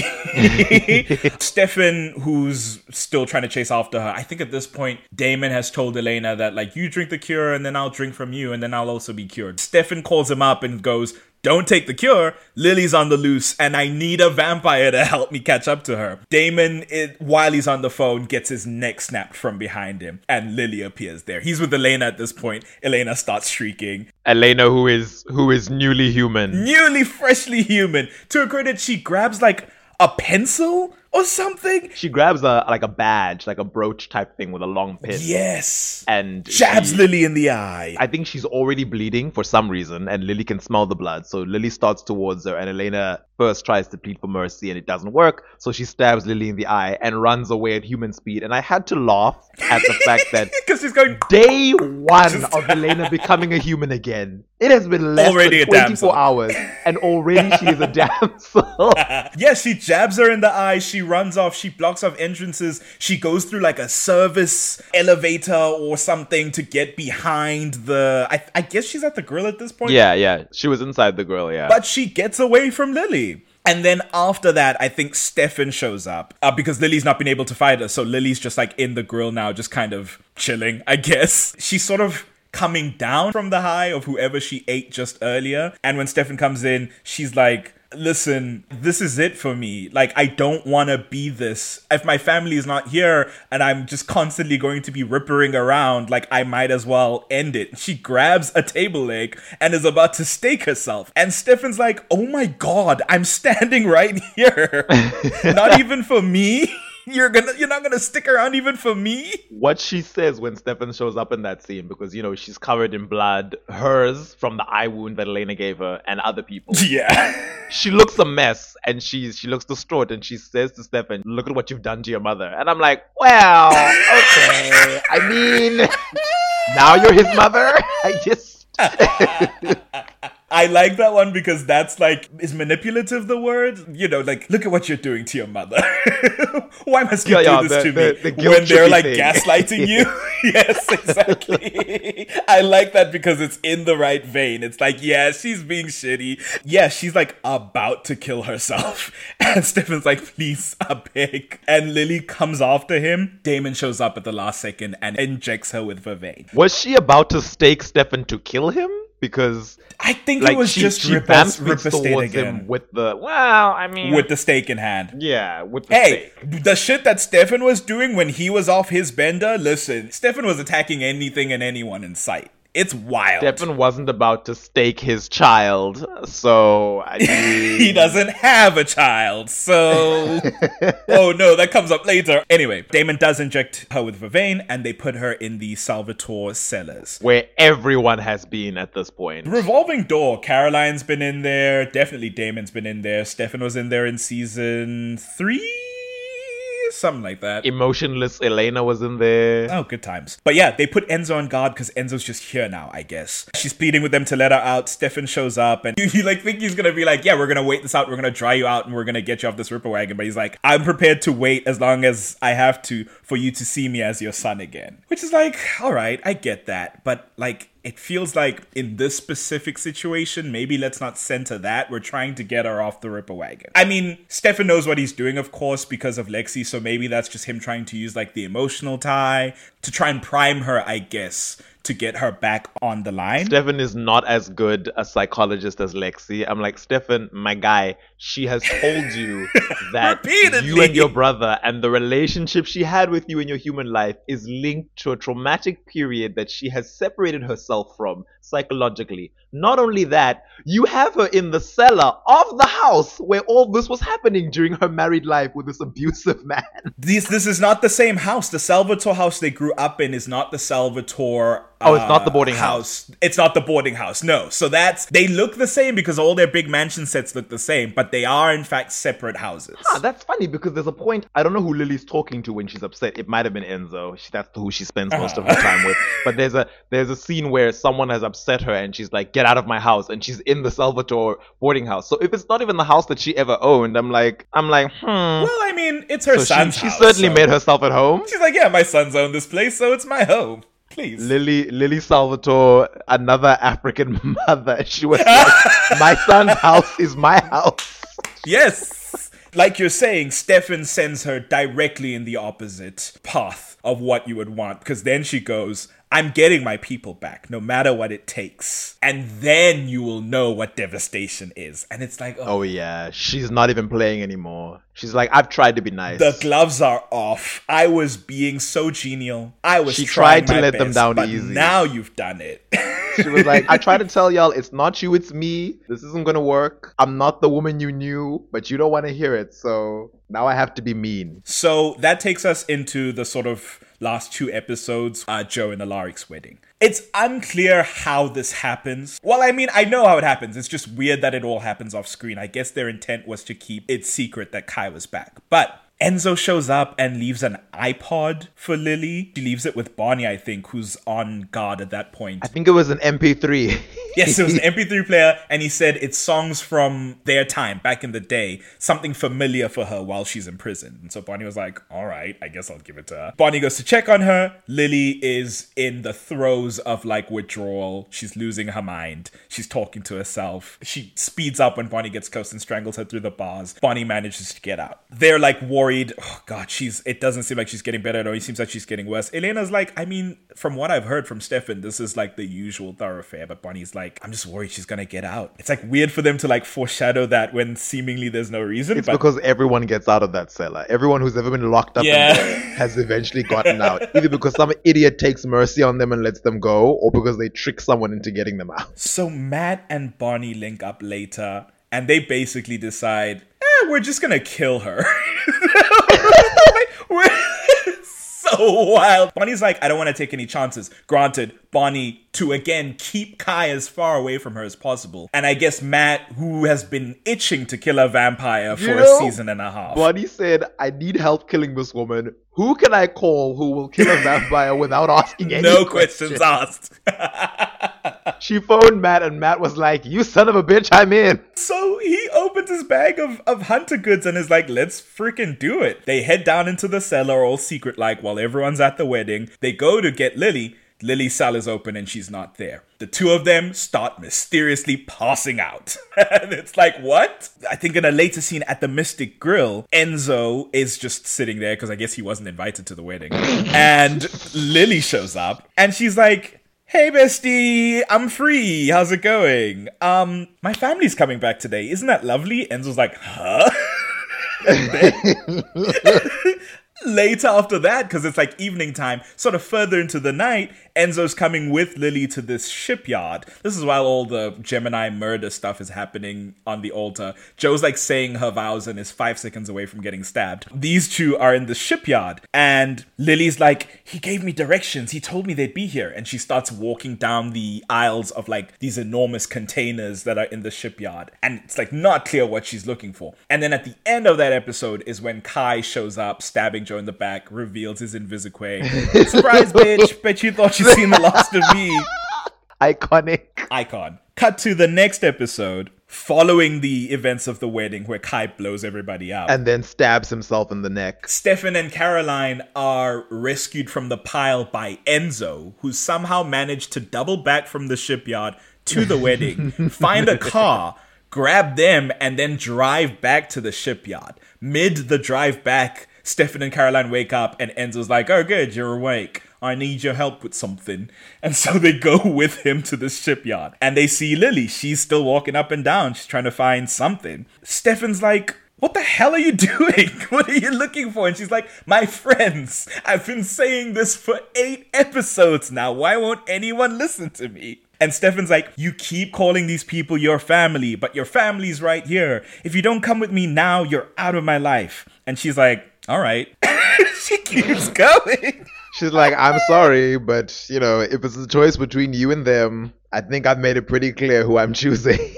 And so then he abandons that line of questioning and is like, because it becomes clear that she and Kai have made some sort of deal. What did you exchange with him to get your family back? And she's like, I gave him my blood. And that's what allows Kai to turn himself from a siphon into a heretic. Kai's the one who freed Lily from the prison and knocked Bonnie and Matt out while he was in Visiquade somewhere in the room. Invisiquade. it is a verb and a noun. I guess Kai stayed behind after he let her out just so that he could see Bonnie and Matt be shocked and then attack them. Any chance? I- Any chance for the surprise? Any chance for the gotcha? I mean, points to Kai for not killing Matt. He was like, eh, who are you? Yeah, not worth it. He's just some guy. So Lily's just left there, I guess, searching the shipyard futilely while Stefan goes back to try and help the situation because he knows Kai's gonna come back from the dead now. Uh, Enzo stays with her. I think this is after Kai has died the second time, after Damon chops off his head. She's like busy crying into Enzo's arms and is, and she's like, I, I don't know what I'm gonna do. He promised they'd be here, they're not here, whatever. And Enzo's consoling her. And then Enzo looks up and suddenly there's this huge warehouse. When I say huge, it's like spanning the it's a whole building. Spanning the distance of like the whole shipyard. And he's like, Yeah, that wasn't there before. And it's like, yeah, no shit, Enzo. it's taking up the whole screen. So they go towards that and they go into that room and they see the coffins are there and you see these grayed out, mildly desiccated beings, but they've been fed a little bit because they're moving around and they come out and she's like, My family, my friends. And they come to Lily and they give her a big hug. She hugs the brunette one, so I'm assuming that was Mary Lou. Nora. the two girls Mary Lou's the Nora, blonde one. Sorry. Nora, since the other two are blondes. Because I was watching this knowing who they end up being, I was keeping track. I was like, who can I see? Whose name can I recognize? I think before she finds them, she's walking up and down the shipyard calling for Malcolm, especially. She's like, Malcolm? This is when Stefan has like begged her to just choose him. And she's like, no, I'm not going to do that. And she's like, Malcolm, sweetie, are you here? And I'm like, wow, it must really hurt to see your mother feel so much love for some other random guy.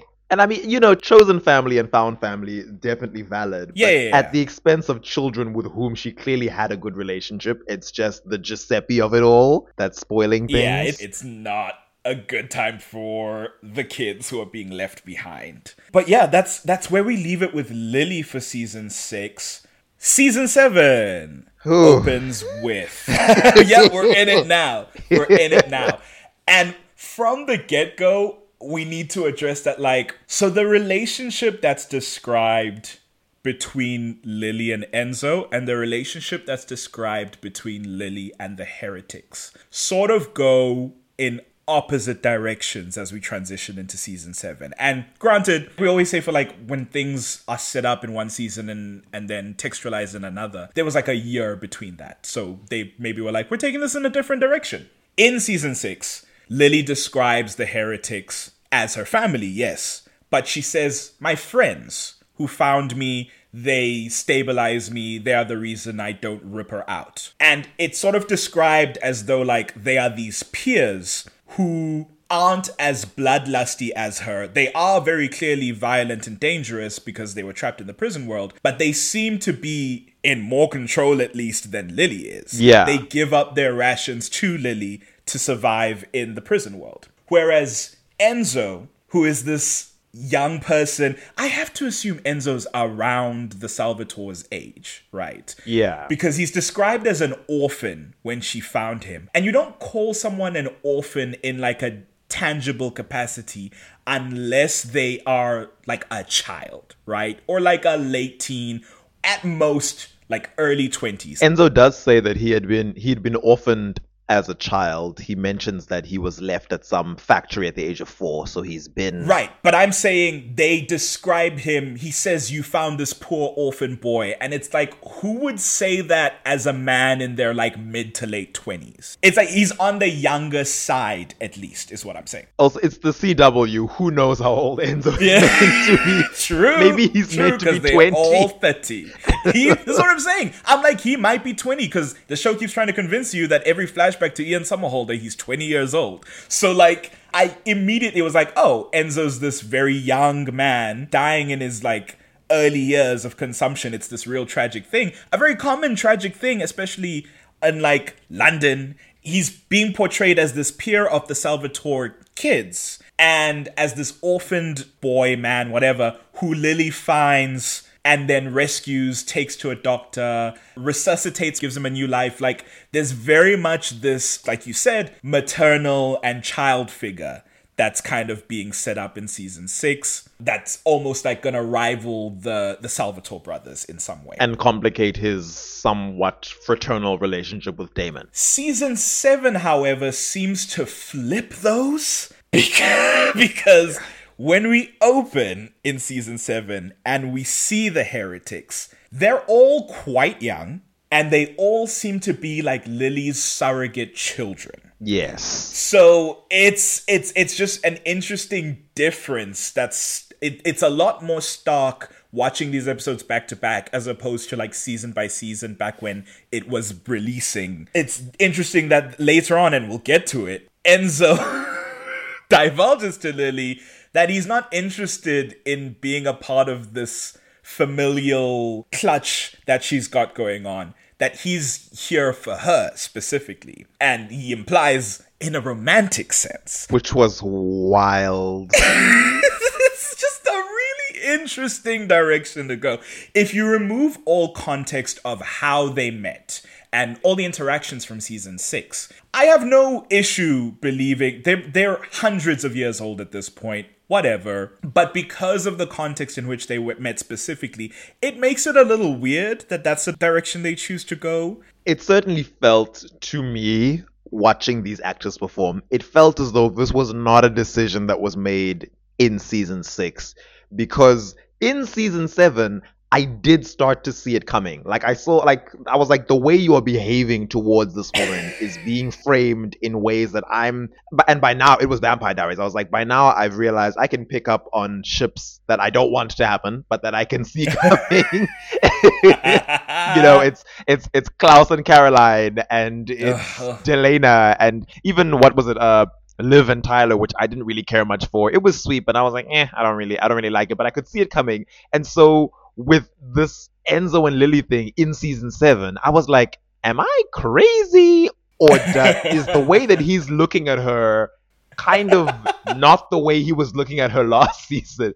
And when I watch season six, it doesn't seem flirtatious. It doesn't seem like he's this scorned lover who thought he was abandoned, and then she explains, "Oh no, I was actually imprisoned." And then he softens up to this woman that he's always held a torch for. I'm like, it, it very much just seems like mother and son. And then all of a sudden in season seven, he's like giving her these looks, and I was like, "Oh no, please, no, this can't be happening."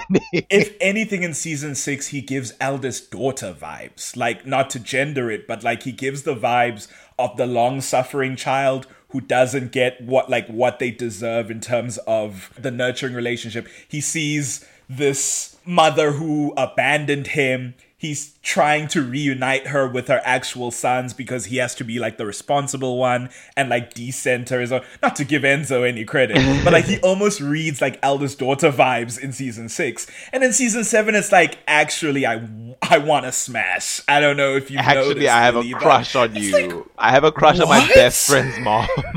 This, this I is mean, the thing he- too. It's he like, met her It first. makes it weirder.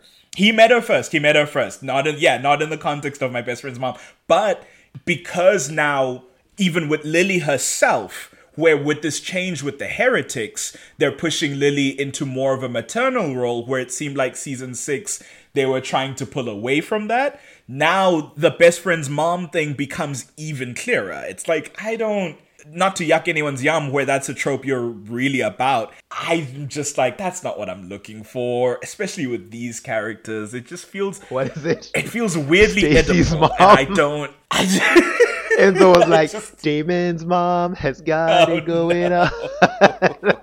or maybe Stefan's mom. Stefan, Stefan sounds closer to Stacy.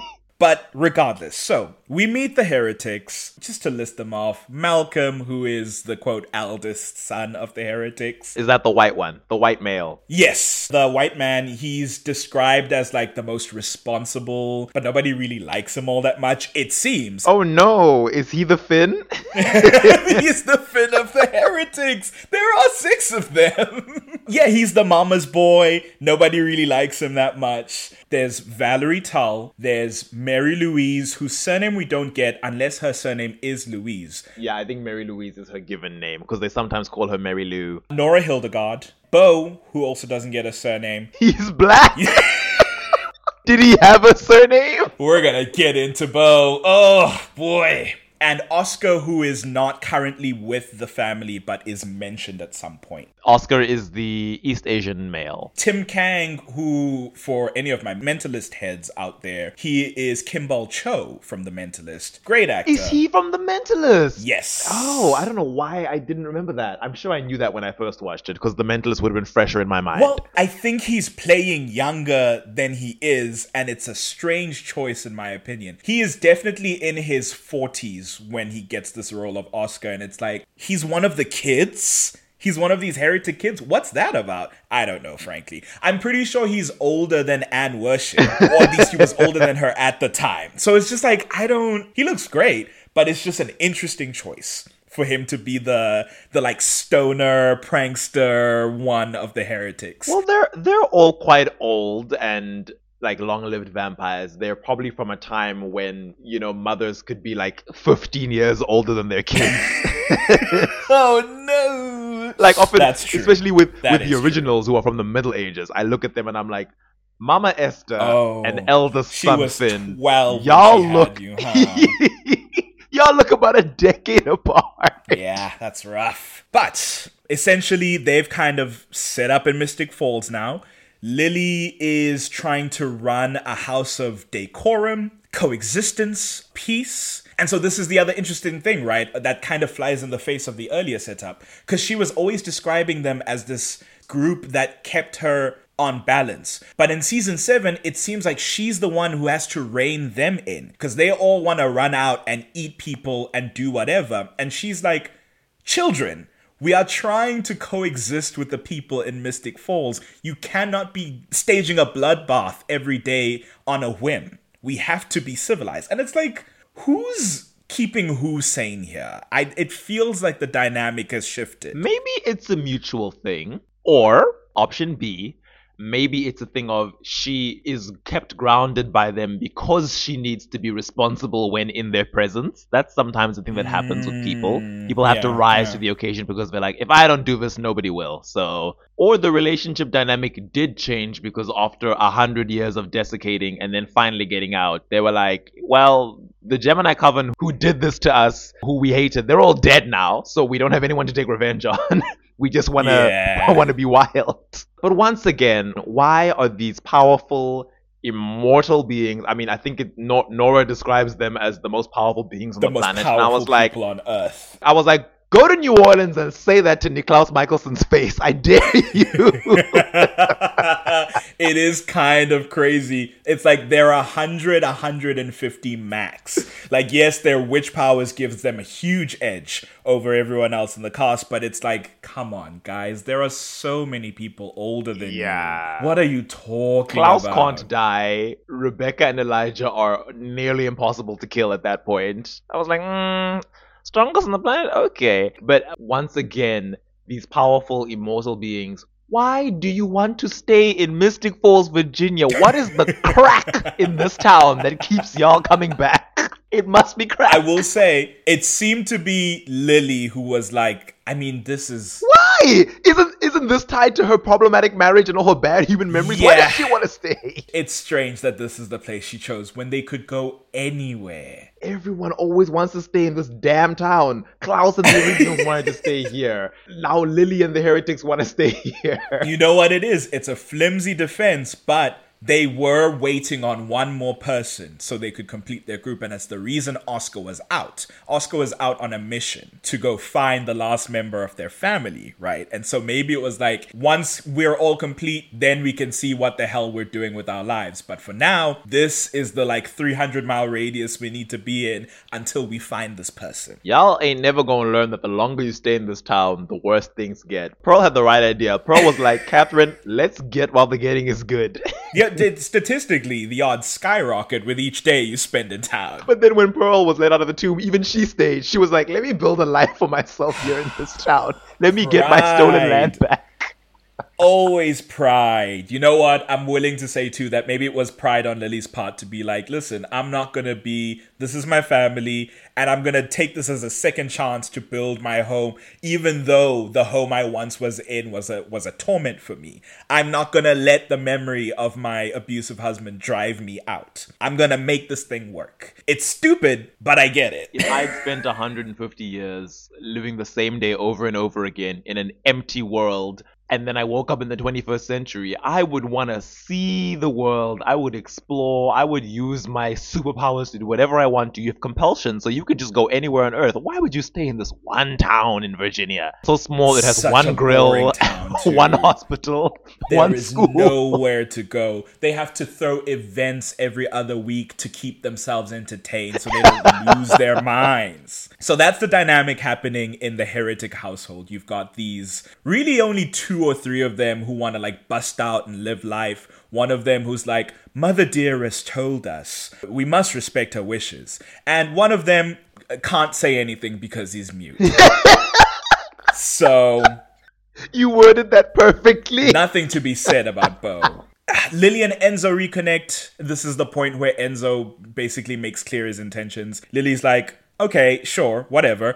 But right now, I'm trying to find the stone. This is kind of the reason we're still here. It was supposed to be in this museum the last time I tracked it down, but it seems to be missing now. And I'm, I don't know if you can help me like track it down. And the stone turns out to be a stone that Alaric, who has been in Amsterdam with like Damon and Bonnie, they're on a Euro trip to like distract Rick from his grief because Jo has just died with his unborn children in a very brutal, sad way. He has the stone in question. And he has been going to people who purport to be spirit mediums, but all turn out to be quacks, trying to figure out a way to use it to talk to Jo as a dead spirit, I guess, even though everybody knows the other side is gone. But you know what? He's grieving. He's not in a good place, so he's not being very rational in this season. It was the Phoenix Stone, right? Yes, this is the Phoenix Stone. The name comes up later when uh, Rick ropes Bonnie in to help him, and she does like a modicum of research and is like, "Oh,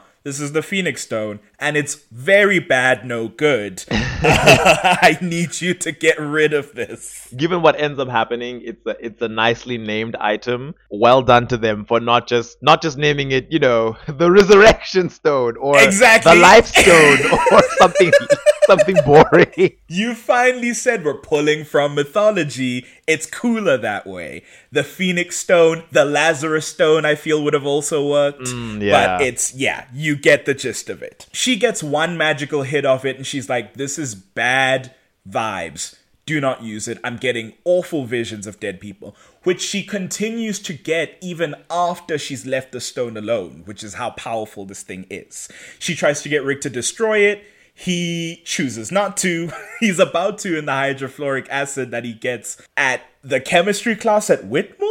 I don't know. He's a resourceful man. But he looks at a picture of him and Jo and decides, hmm, better not. So, St- there's a lot of stuff that happens in between that's not super important, but Stefan tries to blow up the heretic.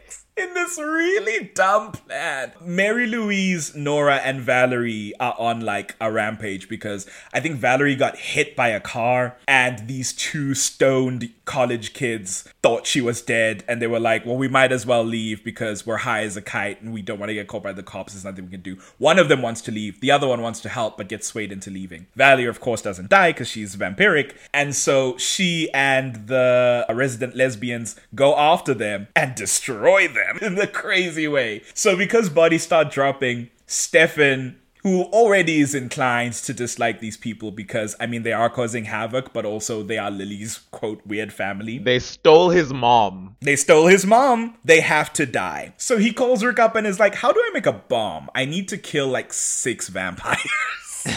and he makes this bomb and he gets Caroline and Matt to drop it off. To be fair, Caroline wanted to do it because they all know Stefan. They know his picture from when they were trapped in the Salvatore home in 1903. So Caroline's like, they won't see me coming. She and Matt go in. They get delayed because Mary Lou and Nora are these mean girls they're constantly described as they're like the stereotypical bitchy preppy kids even though it's like I don't think the area you're from matches this vibe, but who am I? Yeah, you would think they would be a bit more demure, especially considering they would have had to be, you know, these closeted queer women in the 1900s, growing up in the Gemini, the, the creepy inbred Gemini coven that didn't like them because they were siphoners.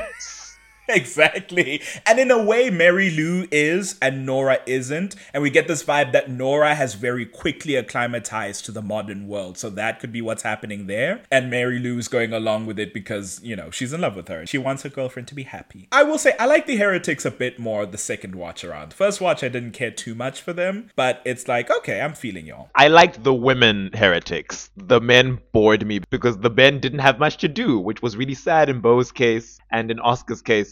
Malcolm. Malcolm. Well, I don't want to. I don't want to jump the gun. You, we'll we'll get to Malcolm. We'll get to the little we can say about Malcolm. They drop off this bomb, they blow up the house. Caroline and Matt zip out before it explodes, like one second before. So Caroline was real fast carrying somebody over her shoulder. Props. Stefan, again, I'm like, the plan is dumb enough, but it's sort of character. Stefan calls up his mother and says, so yeah, I just blew up your little heretic kids. Uh, that's what I've been doing with my day. And it's like, why would. Does he seem like the gloating type? I don't know, but alright. He's spiteful. He's he's been hurt by her and he wants to hurt her back. Remember, this is the same Stefan that was taunting Klaus when he stole his coffins. That Stefan didn't have his humanity on. Was it was it not back by then? No, I don't think so. It doesn't come back when he's freed from Klaus. It comes back a bit later. It comes back slowly. There's no like snapping moment. It's very. We'll, Oh we'll yeah, discuss. It's a, it's a it's a gradual climb. Yeah, I'm also curious about like sussing out when that happens. But anyways, I guess that lends to the fact that like this is how pissed off he is about this whole situation. So, you know, fair enough. But he's like, "Yeah, I, I killed your your little fake kids, huh? How do you feel about that?" And Lily's like, "You stupid son of a bitch." well, she wouldn't. That's her. you you dumb idiot. These are heretics. They're not just vampires, they're also literal magic. Did you think a bomb was gonna kill them? And fair enough, the heretics are perfectly fine. I think even if they were just vampires, I feel like this bomb plan was just like not certain at all. It's like you know how fast vampires move. Yeah, the vamp speed thing. You would need to incapacitate them enough that when when it blows up, they're stuck in the in the combustion. Exactly. A thing they've done before. Incapacitate the vampire so the thing you want to happen happens for certain. John Gilbert understood that fundamentally. I feel like this is known information. John Gilbert looking up at Stefan from hell, going, "Damn it, Stefan."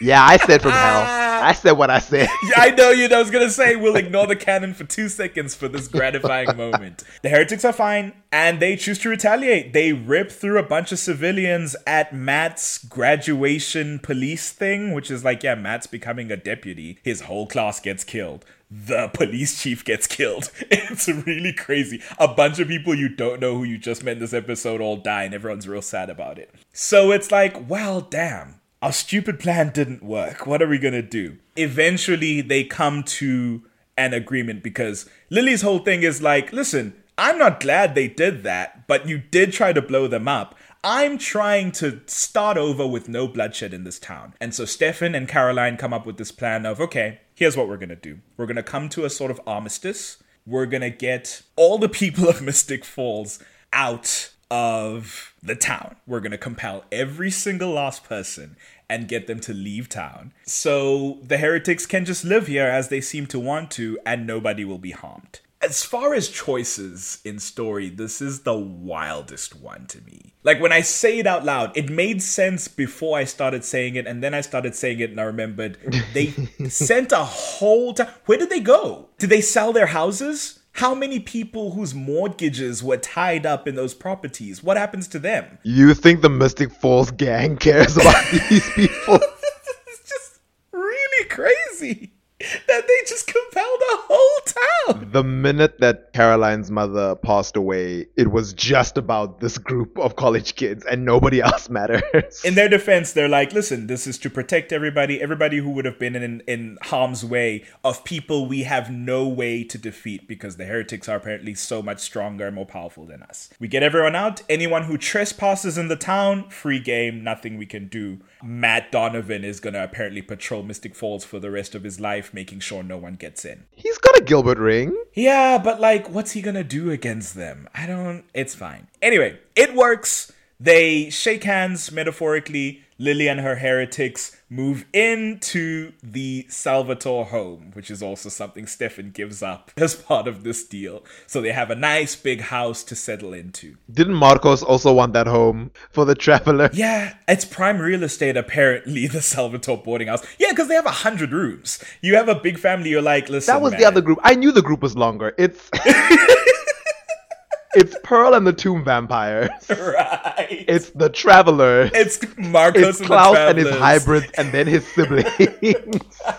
and now it's Lily like, and this these is it, guys. This is and then the it's Lily and her be. damn her damn heretic kids. Everyone is like Mystic Falls and especially the Salvatore boarding house is prime real estate and we want to stay here. But as crazy as it is, the plan works. Everything is settled. But of course, when something's going good, you know who's gonna come around and ruin it for everybody. Damon gets back from Amsterdam from the Eurotrip with Rick, and he's like, why are there people in my house? Why is the town empty? What's going on? Stefan explains the plan, and Damon goes, um, actually, we should just kill them. What are you doing?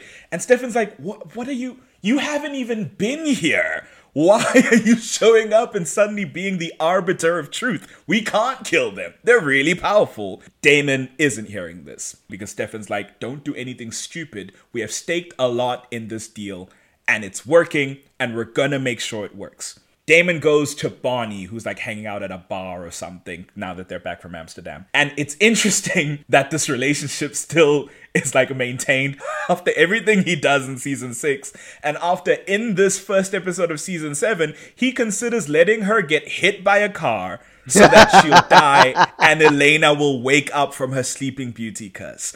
I am baffled that Bamon continues to be a thing. Damon saw a car coming and was like, you know, if the universe wants this to happen, I've spent many years hearing about nature and the universe and all these things. If anything, I'm helping Bonnie in her maintenance of the balance. If she's meant to die, then she dies. Damon encounters Bonnie at the bar. They're drinking. They're like, this isn't good. This is our town, and we're just handing it over to the heretics. Bonnie's extra pissy because Lily attacked her that one time. And so they're both like, yeah, no, we're not gonna take this deal. We're gonna get rid of these people our own way. And together they corner Malcolm, the only heretic who matters less than Beau, and just kill him. they just kill him. Unprompted, unprovoked. Granted, And he what- was going after someone who had trespassed. Because this is it- in the first like- episode. It's in the end You of the see, I was I was gonna say it, it happened so fast that it's like Malcolm, we hardly knew you. I guess at least it wasn't the black guy who died first. you know, we can only count our stars. But yeah, Malcolm's going after someone who has strayed into Mystic Falls. That again, Matt Donovan, I don't know how he could have been on. He needs sleep. He needs food. He is a human being. There's no way he can keep the whole town safe from prying eyes. Crazy. Regardless, Damon corners him.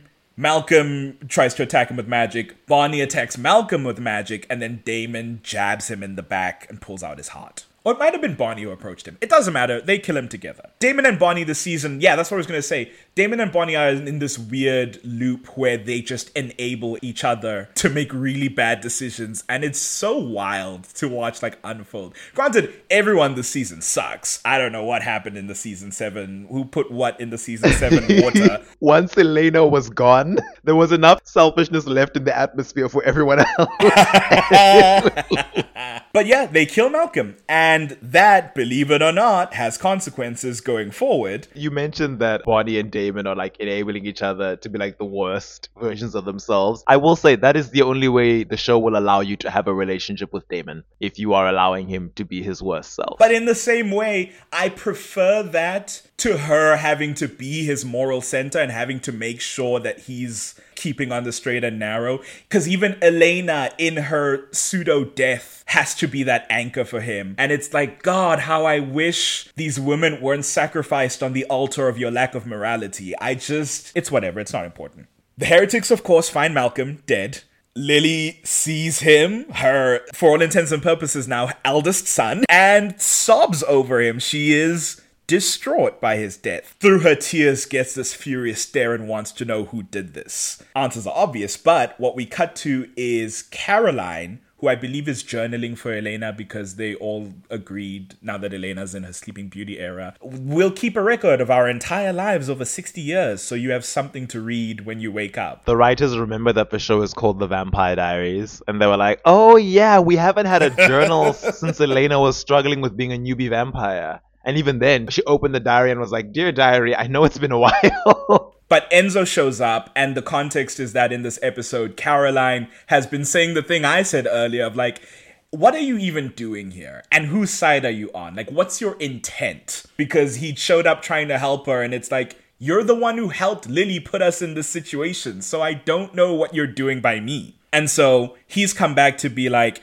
you told me to pick a side, and I, I think I finally am. And of course, Caroline seems to think that he's chosen them, and he takes that moment to jab her with the Vervain syringe. they should start wearing body armor. Very common these days, these Vervain syringes. You get them at, you know, your local spa, your local shop right, and knocks her out. And he's like, Of course, I've chosen Lily. Because if you've forgotten, he's in love with Lily now. And the Heretic family gets Caroline. When Elena is not available for kidnapping, it's usually Caroline. Caroline is now the damsel. Elena, Caroline, and Jeremy are always the ones getting captured.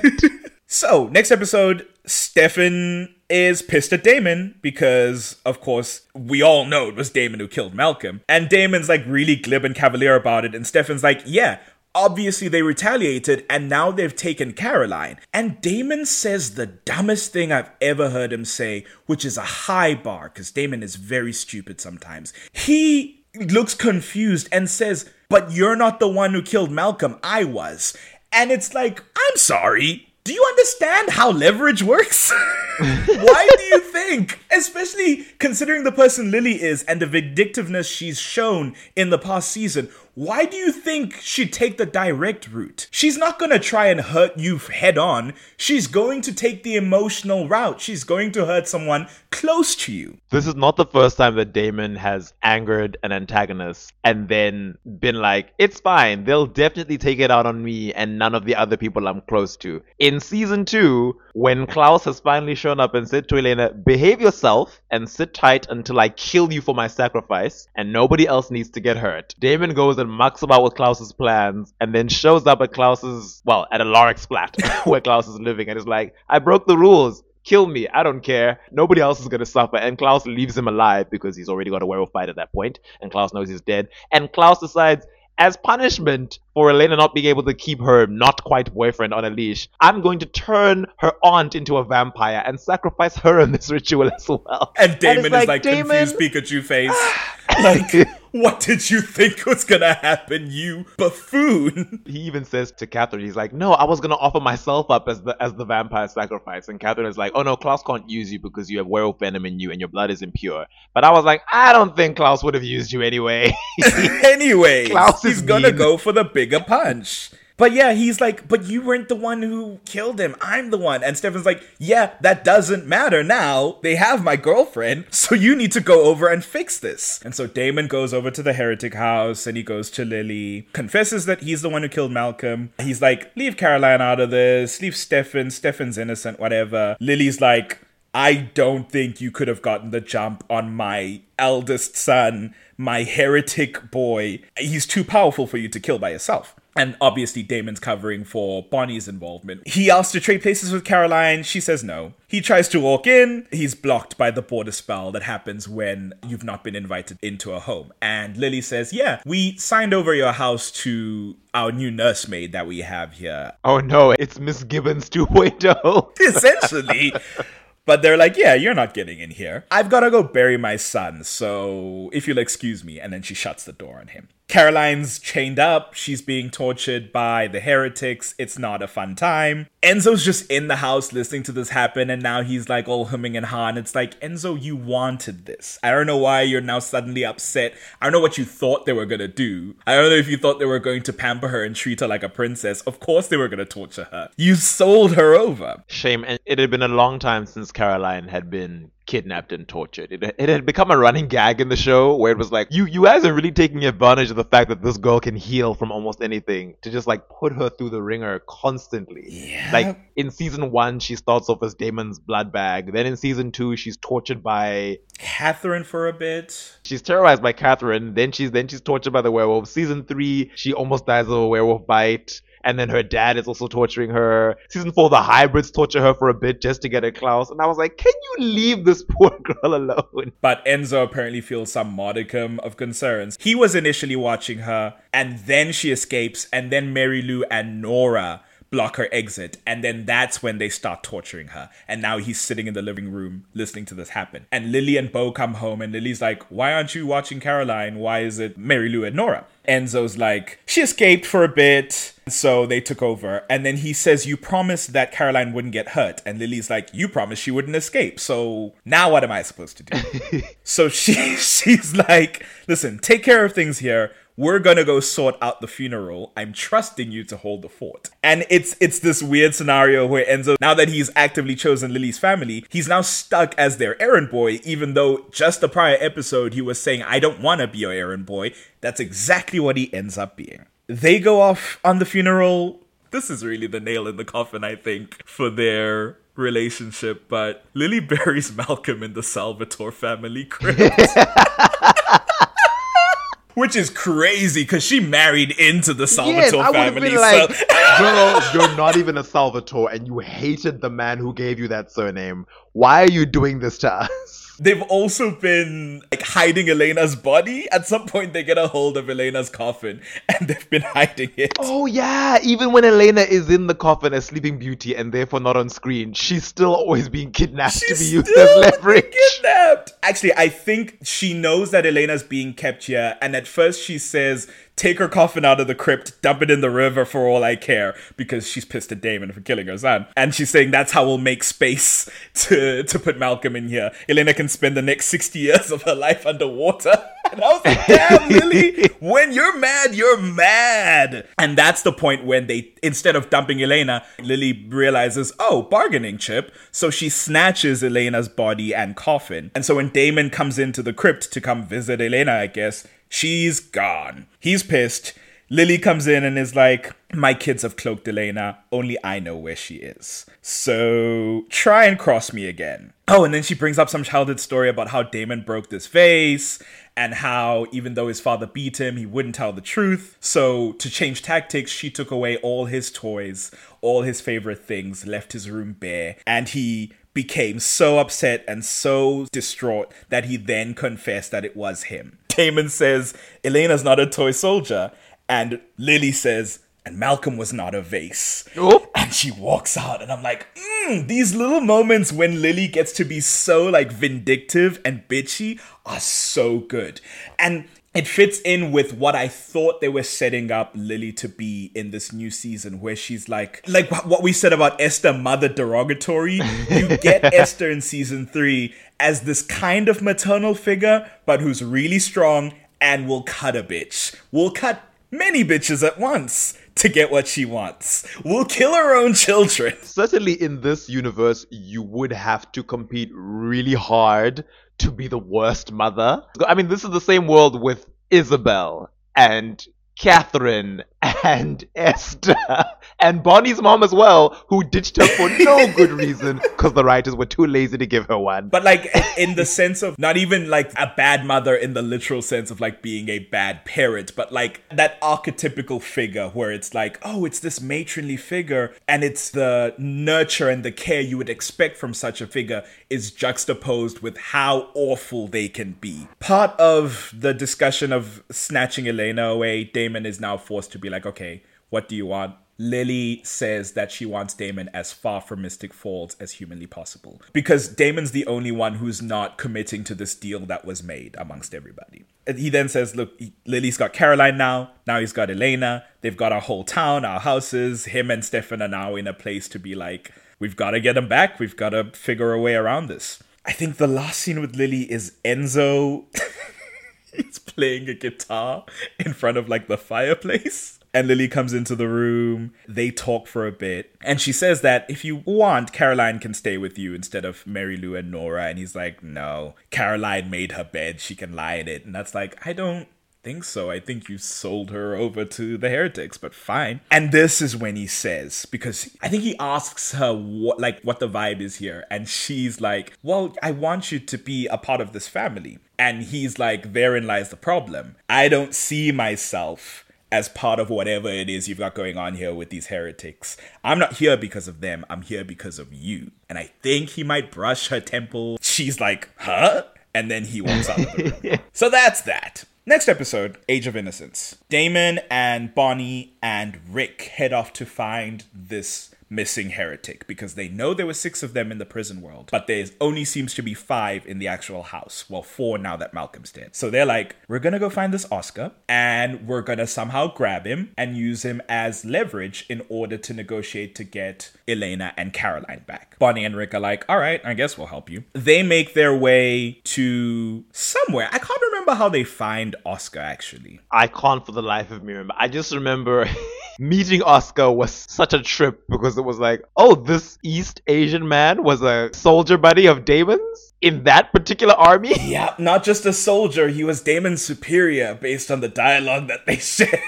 I mean, it's crazy. What was what was going on in the writers' minds? They encounter Oscar. Oscar immediately recognizes Damon and is like, "My old war buddy." They get to talking about like, "We've met your the rest of your family. You're out here on a mission for them or whatever." And he's like, "Yeah, but low key, I've just been living my life, man. I couldn't wait to get away from those people. I just wanted to chill and have fun now that I'm free." They get to talking about the Phoenix Stone at some point. Oscar immediately withdraws and is like, What do y'all know about the Phoenix Stone? They then start getting cagey, and he uses magic to knock them all the heck out. I think they eventually manage to capture him. I know he snaps Damon's neck. I guess maybe Bonnie uses magic, and that's how they get the jump on him. Like a combination of Bonnie's magic, Rick's Vervain gun, which he came in with, and then Damon, they managed to actually get Oscar down. They bring him along to use him and exchange him for Elena and Caroline in a deal with Lily. At that time, there's also some stuff going on with Valerie that we won't get too much into, but essentially, Valerie and Stefan knew each other in the 1860s. We start getting flashbacks in conjunction with this Oscar thing that's happening, where we find out Oscar and Damon are old war buddies. We're learning that Valerie had met Stefan at some fair in Mystic Falls. And as it turns out, Lily had sent the two of them to go and check in on her children because they were about to make this trip to London. Lily, her heretics, and this mysterious figure who turns out to be Julian that we meet in this flashback. Ugh, Julian. She couldn't leave the Americas without knowing that her children were set, that they were living good lives, so that she wasn't leaving any loose ends as she headed for London. So she sent Valerie to Stefan, she sent Oscar to Damon. They were meant to just kind of observe and make sure from a distance that they were living good lives. Neither of them did that. Valerie and Stefan become romantically entangled, and Oscar and Damon become, of course, war buddies. And Oscar, I think, convinces Damon to not go into war because I guess Damon was a Confederate but wasn't happy about it. I don't know. And saves him from a slaughter that happens the next day. A slaughter that they frame as a bad thing, which is like, all right, all right, I don't know what's doing with Hey, that. like I said, they chose to make this East Asian man with supernatural powers and who didn't need to be there in the Confederate army. So He was a whole ass witch, and he was just like, yeah, I'm just gonna fight for the Confederate army. Valerie and Stefan become romantically entangled. They, in fact, have their first time together. It's Stefan's first time ever. and not with Katherine. That was a fun retcon. I mean, technically, we've never been explicitly told Katherine was his first, but she was always framed as his very first love when he was young and naive. yeah, those are the vibes, exactly. Because he was young and he was this impressionable man, and it's like, oh, okay, maybe she deflowered him. Ugh, I hate that word, but that was the vibe. I think I think Katherine would be upset to learn that she wasn't his first. But I'm ah. I'm happy for Stefan that Katherine wasn't his first because of all the compulsion and the the weirdness surrounding that. So yeah, It's with someone he actually liked and of his own volition and with sound mind. And yet, in this narrow period that they spent together, which I mean, can't have been more, the flashbacks all seem to happen around the same time of this fair, and I don't think a fair lasts more than a week. it's it's Mystic Falls. They they love their celebrations. But Valerie becomes pregnant with Stefan's child. She doesn't tell Lily any of this because she was never meant to even speak to Stefan. She was just supposed to observe from a distance. Imagine the instruction was observe from a distance, don't speak to him or interact with him, and you come back and you're like, So I'm carrying your grandchild. I'm carrying his child. She is now grappling with this, and she's like, well, shit. And I kind of really like him too. So I might actually not go to London with everybody. I might slip out at night and go tell him the truth and tell him, I'm carrying a child. Do you want to do this thing? Problem is, there is this Julian figure who is Lily's paramour, I guess might be the word for it yeah. he's kind of the like surrogate stepdad of this heretic family and everyone loves him The dad who stepped up? Oh no! the dad you wish didn't step up. You as the viewer immediately get bad vibes from julian even though everyone seems to like him. And even though lily describes him it's so odd. Lily describes him as a saint but she also describes him as the man you're not supposed to fall for she describes him as this like bad boy. And neither of those descriptors are something I would use of Julian. Julian doesn't have the charm or the swagger of like the quote bad boy character you'd expect. He looks like just some guy. No offense to the actor Todd Lasance, wonderful actor, he kills it. Not a bad boy in any sense when he's playing this man. My memory always used to conflate mental images of Julian with Dr. Wes. No! That's how unremarkable they both were in my mind. Similar vibes, very milquetoast characters, not memorable, unremarkable. Evil blonde dudes. And to call him a saint, granted she didn't know, but he is quite manipulative.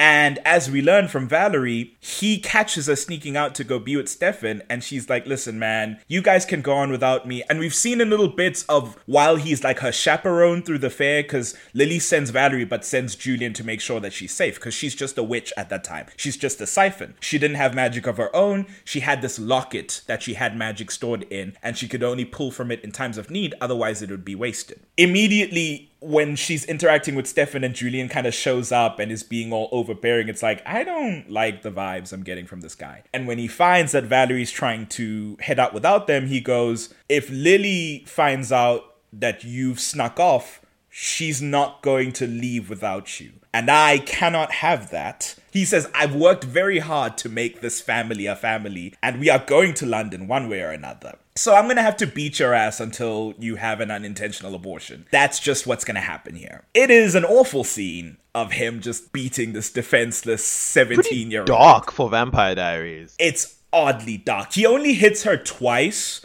but he is a vampire. And it's clearly he hits her hard enough to destroy the fetus, right? So it's like those are not Yeah. he's not pulling any punches. It's quite messed up. That's kind of the vibe we're getting of this Julian character that Lily has sent Oscar out to go and find.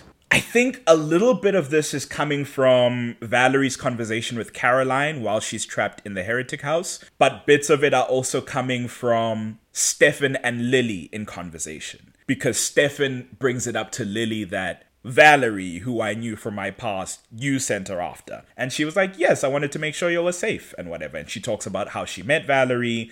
Valerie was this nurse, I believe, one of the girls working in like the ward, and she took her along with her. In this discussion, they have this kind of heart to heart about their past, this assurance that despite everything, Lily did want to make sure that they were like alive and well and living good lives. So Stefan kind of uses this conversation and talks about Valerie and, and his past, but also talks about Caroline and what's happening in present.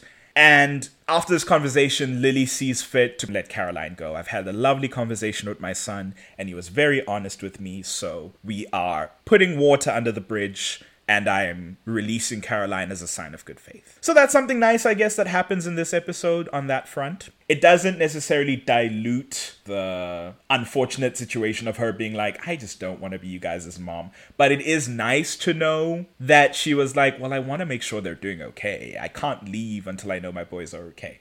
And it seems to have an effect on Stefan, at least, who has been very much vehemently trying to maintain this relationship. Yeah. Next episode, uh, I carry your heart with me. Lily is calling up to be like, all right, you want to do this freaking exchange. Where's my son? Damon, who has had Oscar tied up in the hospital that Rick has, I think it's the same hospital where Rick is keeping Jo, right? Where he's been paying off an ME to let him come in and speak to her and like be with her body, which is a whole other problem in itself. That's not creepy. He's been keeping Oscar there with a vervain drip directly into his body. So he's coming around the corner to be like, I got your son right here, don't worry. And he shows up. Oscar is no longer there. he gets off the phone with Lily and is like, Oh God, where's he gotten? How did he get out? It's like, Oscar, I can smell your blood. And then he follows, I guess, a scent trail, I don't know, to the closet nearby and he opens it. And Oscar's dead body tumbles out because at the end of the last episode, Valerie, having heard that Oscar has been found, goes all the way to where Oscar's being kept and kills him because she says, Julian is not getting out while I have breath in my body. That monster will not come back. He will make everything worse. I love you, Oscar. You are you and me are tight, but I you know too much. You have to go. And she rips his heart out. Which shame. I mean, that's someone who's meant to be like her her family. Her sibling. And she's so terrified of the thought of Julian that she was like, I, I, I will kill you just to make sure I never see him again. Yeah, it sucks. Now Damon is left with Oscar's body. Nobody's gonna believe that he just showed up and Oscar was dead, especially after he's killed Malcolm. Yeah. And now he's not gonna be able to make the trade. So, Stefan and Damon end up in a fight about this and about the fact that, like, now that Stefan and Lily have had this heart to heart, it seems like Stefan is siding a bit with Lily and warming a bit to her concerns and to her plight. And that's not sitting well with Damon. Damon's really pissed about it. Stefan insists, I'm not on her side, but you seem to be messing everything up. And I don't know if you've noticed, like this thing with Elena and Elena's body and Elena's coffin and making sure Elena's fine. It seems like this is all driving you up the wall and you're being worse than you already are at just like keeping a level head. But after their conversation, Damon forces Stefan to help him get rid of Oscar's body. There's this funny scene where Mary Louise and Nora come to investigate because Lily obviously does not trust Damon. And they're hanging Oscar's body out the window with a sheet wrapped around his arms. Fortunately, it's like a Halloween situation. Some kind of monster mash party is happening on campus. So someone walking past sees it and is like, huh? And they wave with a smile, and he's like, well, I guess it's decorations. Mary Lou and Nora then send somebody in who's been compelled, and they've got a letter. And it's this like very well folded, it's got a little stamp on it. I don't know where they had the time to sort this out between them leaving that college dorm and heading out. But it says that a person will die each hour at this campus until Oscar's return to us. So As if Damon is supposed to care about that. I guess they're banking on Stefan caring because I suppose he does in a very basic, empathetic way. I think after this, Lily has a conversation with Valerie because Lily, again, was not privy to any of the Stefan Valerie stuff from the 1800s. So she's like, um, why didn't you tell me you were dating my son? That seems like some vital information I should have known. And Valerie, like, dismisses it as she has been up to this point and is like, ah, it was just a casual, it was just puppy love. It wasn't important. You were fragile, you know, you were so worried about your sons and you were like on the edge. I didn't want to worry you. And Lily's like, well, it was clearly very important to Stefan. And now it seems like you were just, you know, playing with his heart. And I don't appreciate that. So that's kind of the tension now. And Valerie's like, I, you know, we can talk about this later. I need to go look for Oscar. We're all trying to make sure Oscar's okay. But she tells Valerie, she says, I will only tell you this once. If there's anything that you need to tell me, now is the time to do it. at this point, at this point, Valerie runs through her head. Uh, I killed Oscar. Um, I was pregnant with Stefan's child. Julian beat me the hell up.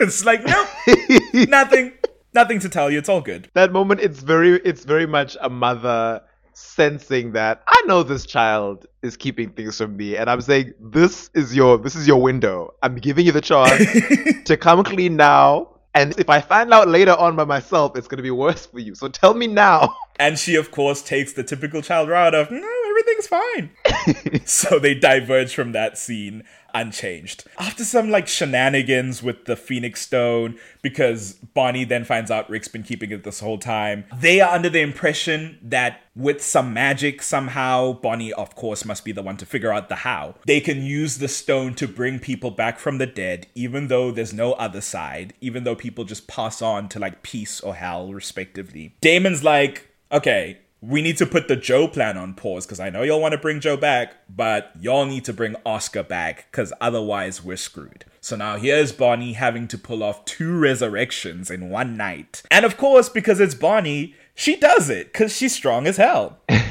she uses the Phoenix Stone. She places it on Oscar. She tries various different spells. At one point, she accidentally sets him on fire. Nothing's working. Then she recites something that she saw in the original text, this like shamanic text that they found that actually described the Phoenix Stone. And that's the one that works. The stone glows, Oscar's eyes open, and he wakes up. Without asking any questions or making any sort of certainty, they grab Oscar, load him up in a car, and send him off to go meet with Lily. They didn't have any reason to suspect what was going on. Bonnie almost immediately after then resurrecting quote unquote Jo says, I just did resurrection with a sketchy stone with a sketchy spell without like having any research done beforehand. Now I have to go and retroactively make sure that nothing bad happens. And that's what I'm saying like this Damon and Bonnie connection is bad for everyone because Bonnie is rarely that irresponsible. But I digress. Oscar gets back to the heretics.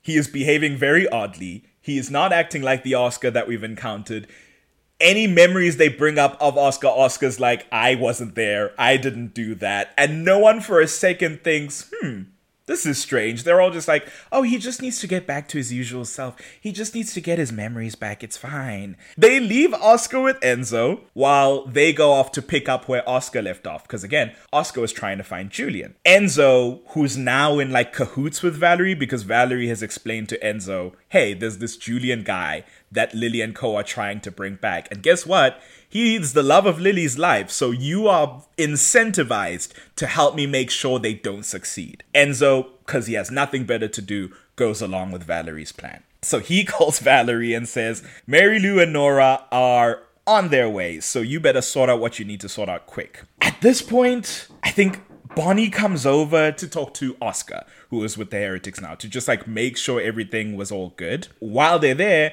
Oscar attacks the maid that's living there because from the moment he's woken up, he's been exhibiting some intense bloodlust. Bonnie uses magic to stay him. Enzo, I think, snaps his neck, and then they get to talking about the stone. Oscar wakes up. He gets the jump on them because he figures out, oh, I have magic powers. It becomes clear that this is not Oscar. The actual thing of the Phoenix Stone, that it's this prison gem for vampire souls, super old vampire souls. It's not made clear how they got in there. But what's happened is that they've just released vampires from the stone into Oscar and Jo's bodies. It's Valerie who tells them this. Valerie tells Damon and Stefan, who have gone along with her to go destroy Julian's body. Because at this point, Stefan knows about the fact that Julian beat her up and has been sworn to secrecy, and he's now on a one man mission to destroy this man. This is a lot of context that's all very unimportant, so. But we will delve deeper into the Valerie and Stefan thing in their yeah, respective. we're gonna get back to all these shenanigans at some point. Valerie finds where Oscar has been keeping Julian in this warehouse full of coffins, which is just like an extra level of security. They eventually find the one that's been spelled shut. Valerie siphons the magic off and they pop it open, and there's Julian's body. She immediately is like dousing him in gasoline the moment that thing is open, which I appreciate her efficiency. And she goes, incendia. Julian lights on fire, the flames disappear. She's like, what the hell? Why isn't it working? Zoop! Just off the side, the screen pans over. Nora and Mary Louise uninvisique and appear and are like, Tut tut, sister. We can't believe you'd go against us like this. Wonder what Lily would say. Let's ask her now. And Lily comes from the other side, walking with Beau. And it's like, damn. They're so messy. I love the two of them. Our sapphic sorceresses. They are great when they're when they're being like explicitly bitchy when they're like going, "Oh, what a shame." When Mary Lou and Nora are like patronizing and terrorizing people, going, "Tell my girlfriend her outfit is stunning," and you have to be like, Ugh, "Nora, your outfit is stunning," and she's like, "Make me believe it." It's like, okay, God, God, I get it. No, but I love it. Let the lesbians have some fun. They're certainly having more fun than than Luke ever had. God, honestly, I was gonna be upset about because they kiss for a second in one episode, and it's the most chaste kiss you've ever seen, considering how sexual the Vampire Diaries can get. But they have a little more of a hardcore one when they're at that uh, heaven and hell party that they attend. Lily's pissed, obviously. Valerie tries to plead her case and is like, "Julian is a monster. I know you were never able to see it. You cannot resurrect him." Lily's not having it because now it's like, you've lied to me once already. Now you've tried to burn my surrogate husband. I need Julian back, so I'm not going to listen to you about anything. They get Julian's body and they head off. They do get the stone. I'm just I can't remember how they they get the stone to use on Julian. Yeah. But by this point, we're figuring out that the stone is not actually resurrecting people. It's putting people whose souls are already in it into these corpses and then bringing them back. So I must assume that Julian's soul was in there? Yes. When you get to that last scene, because I, it doesn't matter how they get it, but they get the Phoenix Stone and they have Julian's body. They put it on him and the heretics start chanting. So they clearly know what they're doing. They are the only people in the story who know what they're doing with that stone. I believe Julian was trapped in that stone, however it happened. He's described as an old vampire. I think he's like 300, 400 years old. They do a spell to pull specifically Julian's soul from the stone and jump it into his body. And Julian wakes up reuniting now the full family. Oh, you know how they get the stone? It is from Enzo because Bonnie has the stone. I don't know how she drops it in the Oscar fight. Enzo picks it up. He's gonna leave Bonnie to get killed by Oscar, and then Bonnie says,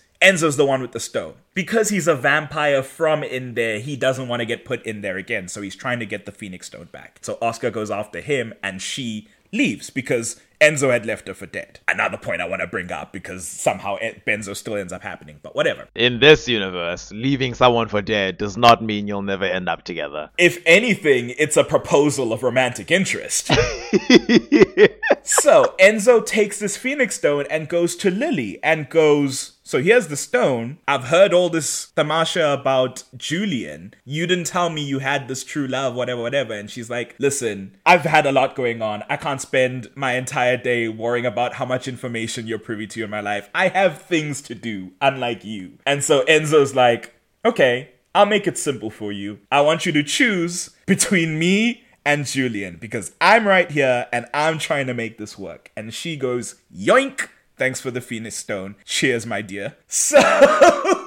Poor Enzo. I honestly don't care. Like he said about Caroline, he made his bed. He spent all this time trying to warm himself up to someone who did not have any interest in him. She cared for him in some capacity, but she did not seem to be interested romantically, at least up until this point. And certainly not to the degree that he was in her. Yeah. She takes the stone and they use it to resurrect Julian. And now he's back. This is after she's now excommunicated Valerie from the the heretic squad. I think it's after that, after she banishes Valerie essentially, that's when Valerie then reveals that, oh well, you know, now now that I'm no longer on Team Lillian, by the way, um, it was Lillian's idea to have Kai put the sleeping curse on Elena. Just by the way, yeah. which that's that's like the last straw for Damon. That's when Damon's like, okay, I'm gonna add my mother to the long list of people who I'm perfectly willing to murder now.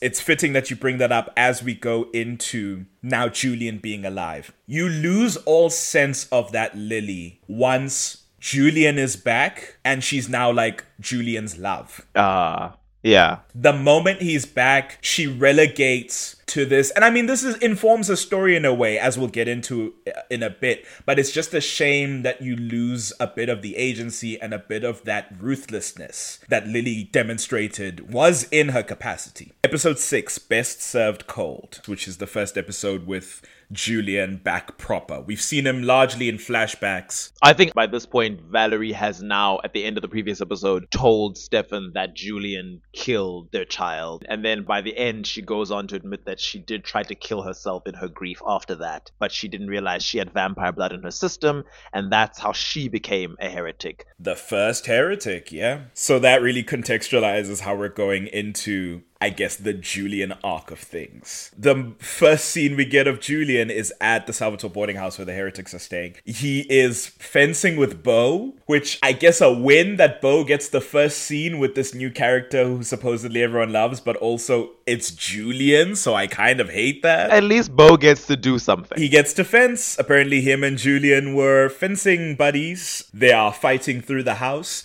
Julian sort of jumping around in a way that vampires don't typically do, but have done in the show in the past. We've seen Stefan leap like crazy heights. But yeah, he's jumping around and he's fencing Beau, and it's all like ah, we're joshing and we're gentlemen fighters and I'm experiencing the vigor of life once more. That's the vibe Julian gives. So like, that's the voice I give it. Lily comes in and she's like, oh boy, stop your nonsense. She's now a southern mother. She's a southern belle.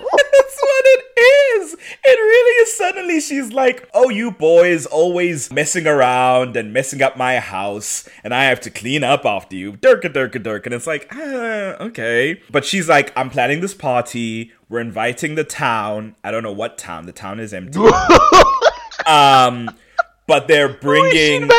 She's inviting Matt Donovan. it's the it's Matt Donovan and the Salvatore brothers, the only people living in Mystic Falls. And then they're also compelling people from neighboring towns to attend this party so that it's actually like a full party. That's sad. Even the Mikaelsons were able to get people to show up. On their own like notoriety, they sent some lovely letters. Esther was like, I can throw a shindig. I can make a beautifully calligraphied invite. Okay, this will be the event of the century. Julian is how do we say? From the dialogue of Julian, you can already tell that he's like getting his hooks in. Again, we were younger when watching the show. Now, as an adult who's aware of certain context, the way Julian speaks is very manipulative. Yeah. You see when he starts coaching people towards a certain topic, you see when he pulls on the heartstrings, presents himself as this like long suffering voice of reason, but really he's trying to make shit happen. Meanwhile, Damon and Stefan both want to kill Julian. Damon has this weird plan that he's concocted in his mind that he's gonna, quote, let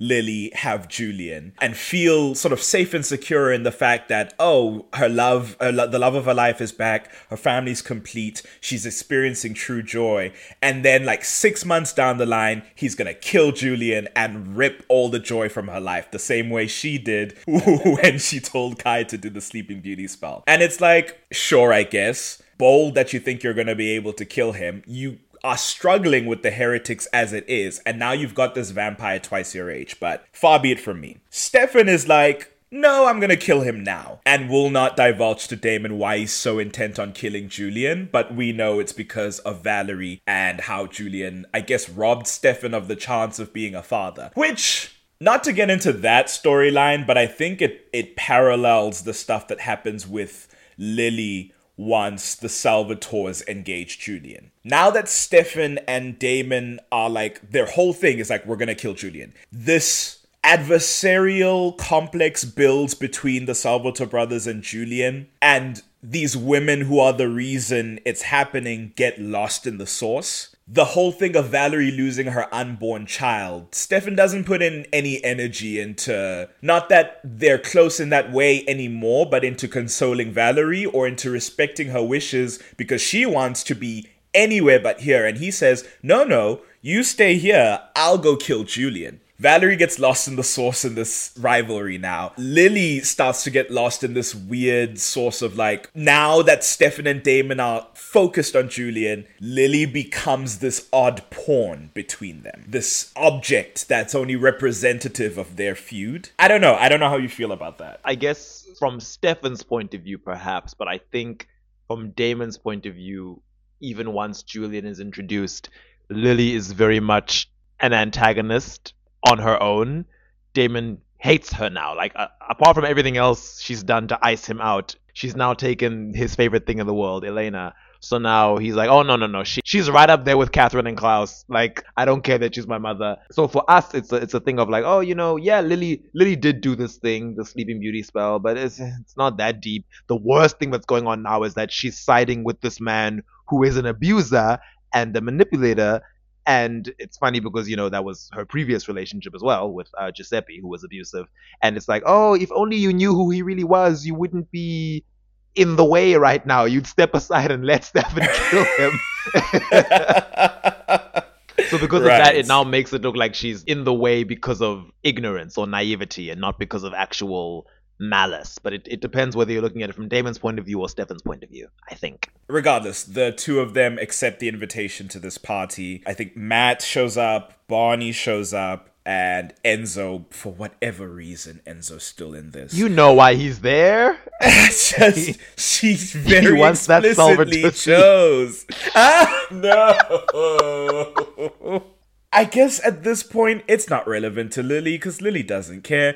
But Enzo is using Bonnie to make Lily jealous, or rather, Bonnie is volunteering herself at Enzo to make Lily jealous, which I thought is was just. Is that how Benzo started? Yes, yes, it is. Ew! Oh no! You know what? It's giving. What is it? Uh, what is what is to the trope? all the boys? Oh no! It's giving the fake dating trope, like to yeah. all the boys. it's so weird. It's it's not even. It's like they happen to show up at the same time at the party and she sees them approaching she's like what are you doing here same as me wondering after everything like why are you still sticking around and he's like so then the before I love your Enzo voice. I just Lily spends this whole party talking about we're living in peace. Mary Louise and Nora tell Matt we're apologizing for anything we've put you through. Look, there's a bunch of human people that we've invited and we're not eating them, we're chill. This is when Julian and Lily dance and he plays the opera that Beau was singing in. Mary Louise and Nora, I, I mean, this is like a bunch of things have been happening. They were with Julian, like his presence is already having an influence on all the heretics. Yeah. While he's playing playing Lepidus Lily here, he'll go to the heretics and be like, ah, loosen up, have some fun. You used to be fun. Come on, here's a bottle, have a drink. Mom won't care, mom won't notice. He's being that guy. And so he's convincing Mary Lou and Nora, just drink freely, I'll deal with Lily. You guys have fun. It doesn't matter that she explicitly told us not to drink from the people, we're here to coexist. And so they start feeding on the guests this whole time Damon and Stefan Stefan's here to kill Julian, Damon's here to stop him. They have a brief encounter with Julian in like a drawing room or like the billiards room or whatever. I think they play billiards actually. Damon in a very unsubtle way divulges to Julian that Stefan is planning on killing him. After that they leave and Stefan calls Matt and gets Matt to come distract Damon and get him to drink some bourbon that has vervain in it to knock him out so that Stefan actually gets the chance to kill this guy. Yeah, they like his drink with vervain and once he's once he's ingested a bit, then they inject him with some more. Since they're on the the Katherine Pierce vervain diet, just drinking it would not have been enough. oh yeah, because they're all like immune or whatever, or tolerant at least. No, yeah, they're they're resistant at this point. They're still not immune because Katherine did it for 145 years. That's why she was immune. That leaves Stefan free to go enact his murder attempt on Julian. And he does manage to get the jump on him, I guess because Julian's turned away. He gets the pool stick, and I don't know if he snaps it or not, but he drives it through Julian's abdomen. Again, because he's older and stronger, despite the wound, knocks Stefan back into a wall to try and choke him. And Stefan rears his head back and headbutts him, which I thought was really cool. And once Julian sort of like doubled over, Stefan takes him and throws him into the fireplace. Julian catches a light and he starts burning. But then Lily comes into the room and sees what's happening and speeds over to remove him from the fire and like put him out. At that point, I guess Stefan just decides, eh, I'm giving up on the attempt because he doesn't make any move to try and make sure it happens. He doesn't like intercept Lily. I know Lily's like He a was little bit older than outnumbered. him. Yeah, but like Julian's on fire. Julian's got other problems. But yeah, Lily saves him. Damon shows up afterwards. And now it's this whole thing. She's like, You tried to kill my true love. And ugh, Julian does this weird like posturing thing to like assert the situation now. Because you know he always looks for the opportunity. Now he's like uh you boys were not raised right. It's time to show you like a lesson or two or whatever whatever. Like you said he's giving like the not just the abusive partner but now the abusive stepfather. It's very very like uncomfortable and this actor plays The father who well. stepped down. the father who crawled up from hell. The father who stepped on their necks. That's what but he and the Salvatore boys get into a fight, which they are handedly losing. He is more than twice their age. And Lily's like, again, Lily's put into this role of, you boys need to stop. You're destroying my house and you're making your mother cry. And it's just, it's just, ugh. It's like, it just pisses me off that Lily's now reduced to this character, this like two dimensional figure. it's strange to me with the whole Julian being slightly older because I guess at that point they were like, we're not gonna have another villain who's like Ancient. eons older than everyone else, like we've been doing of late. So Julian is like probably younger than Katherine by far. Certainly, certainly. Maybe maybe about Lexi's age, and it's like, oh no, we can't beat him because he's like three centuries old. And I'm like, I'm sorry, isn't this the same show where a supernatural hunter and his newbie vampire sister killed an original? like what's what's happening the power scaling in this show i mean i will take you back to season to season two when damon and stefan had spelled a room in i think the lockwood house so that katherine couldn't leave and they were trying to murder her that night that lucy had linked her to elena and they were struggling katherine couldn't leave the room and they were still struggling to kill her it was two on one and she was only 500 That stacks well with the Julian bit, but it does not stack with the Kol bit. That's fair. But listen, power scaling's for another episode. what matters here is that they can't kill Julian, and now they've lost whatever grace Stefan managed to build up with Lily. They leave. Lily, however, is like, Julian, you better promise not to hurt my boys. But like, this is again, her statement there is couched in the middle of Julian starts off with, Your unruly boys, they're ungrateful, they tried to hurt you, blah, blah, blah. And when she's not having that, when she's not responding to that tactic, and she says, I will not have you harming my sons, he then shifts tactics and he's like, You're right. To be honest, since I left the Phoenix Stone, I haven't felt quite myself. And then he starts turning the waterworks on. And to be fair to Julian, who has been in a hell inside the Phoenix Stone, I'm sure he's pulling from a very real place. But he is being very explicitly manipulative in this way. He starts turning on the waterworks and he's like, You know, I, I haven't been myself, and I worry that I'm not the Julian you remember, and I just want to be that for you again. And it's like, Oh, God. Episode 7 called Mommy Dearest, which I think may be the most pivotal episode, both for Lily and just for the relationships with the Salvatores. I think it's a very poignant episode. Stefan and Damon, well, I think it's Stefan's idea. They throw this Thanksgiving shindig the day before Thanksgiving. At this point, if you're going to a dinner party in the TVD universe and you don't think that someone's trying to kill you, You're silly for that. ah, you have you haven't been paying attention. It's happened to Elijah. Not even a little backup. Remember Elijah? Elijah first got daggered at a dinner party. You know, Esther. True. Esther planned to kill her children by linking them all at that dinner party. Like, it's strange that after they've just had a violent confrontation, Lily is willing to believe that these men in her life can all get along. But also, it's strange that suddenly she seems to care so much about Stefan and Damon. Like, suddenly she's like, oh no, I don't actually want Julian to kill you. It's interesting you brought up significantly earlier that, like, even when you are that character who's lived very long and has lost some sensitivity or interest in being a parent, that door does have the potential to be open. The conversation she has with Stefan when they spend that day together, like episode three or episode four, where he tells her about his relationship with Valerie and she tells him about her past. They bond in that episode, and even over the course of this last couple episodes, she and Stefan at least have sort of moved a little bit closer. So, in that vein, I think it's opened up for her that, like, maybe there's something we can have here where we're at least a civil blended albeit separate family like i've got my heretic family here and i've got my sons who like live in town and it's like you know we see each other once a year Lily Salvatore said, I have a secret second family that lives on the other side of town, and that's okay. but she seems willing enough, despite the confrontation, to go to this Thanksgiving party. It must be that sudden sensibility, she, that rule she enacted at her own party, where you don't harm a guest in your home. That's just not something you do. Stefan, essentially, his plan is to convince Lily that Julian is not the man she thinks he is. He is violent, he is abusive, he is controlling, and he did all these awful things to Valerie.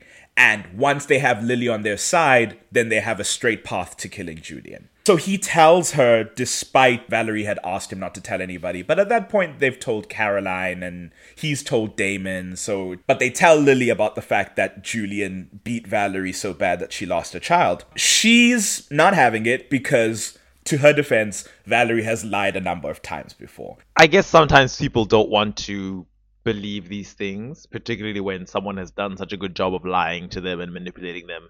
When someone comes to them with the truth, they'll be like, it's it's a lot easier for people to be like, no, you're lying. This can't be true. We even see that in life, like with things that aren't even interpersonal relationships, just like fundamental beliefs that a person might have, like religious or political mm. beliefs, where someone would be like, oh, do you know that what you thought was right actually isn't right, and here are the facts rooted in like history or you know.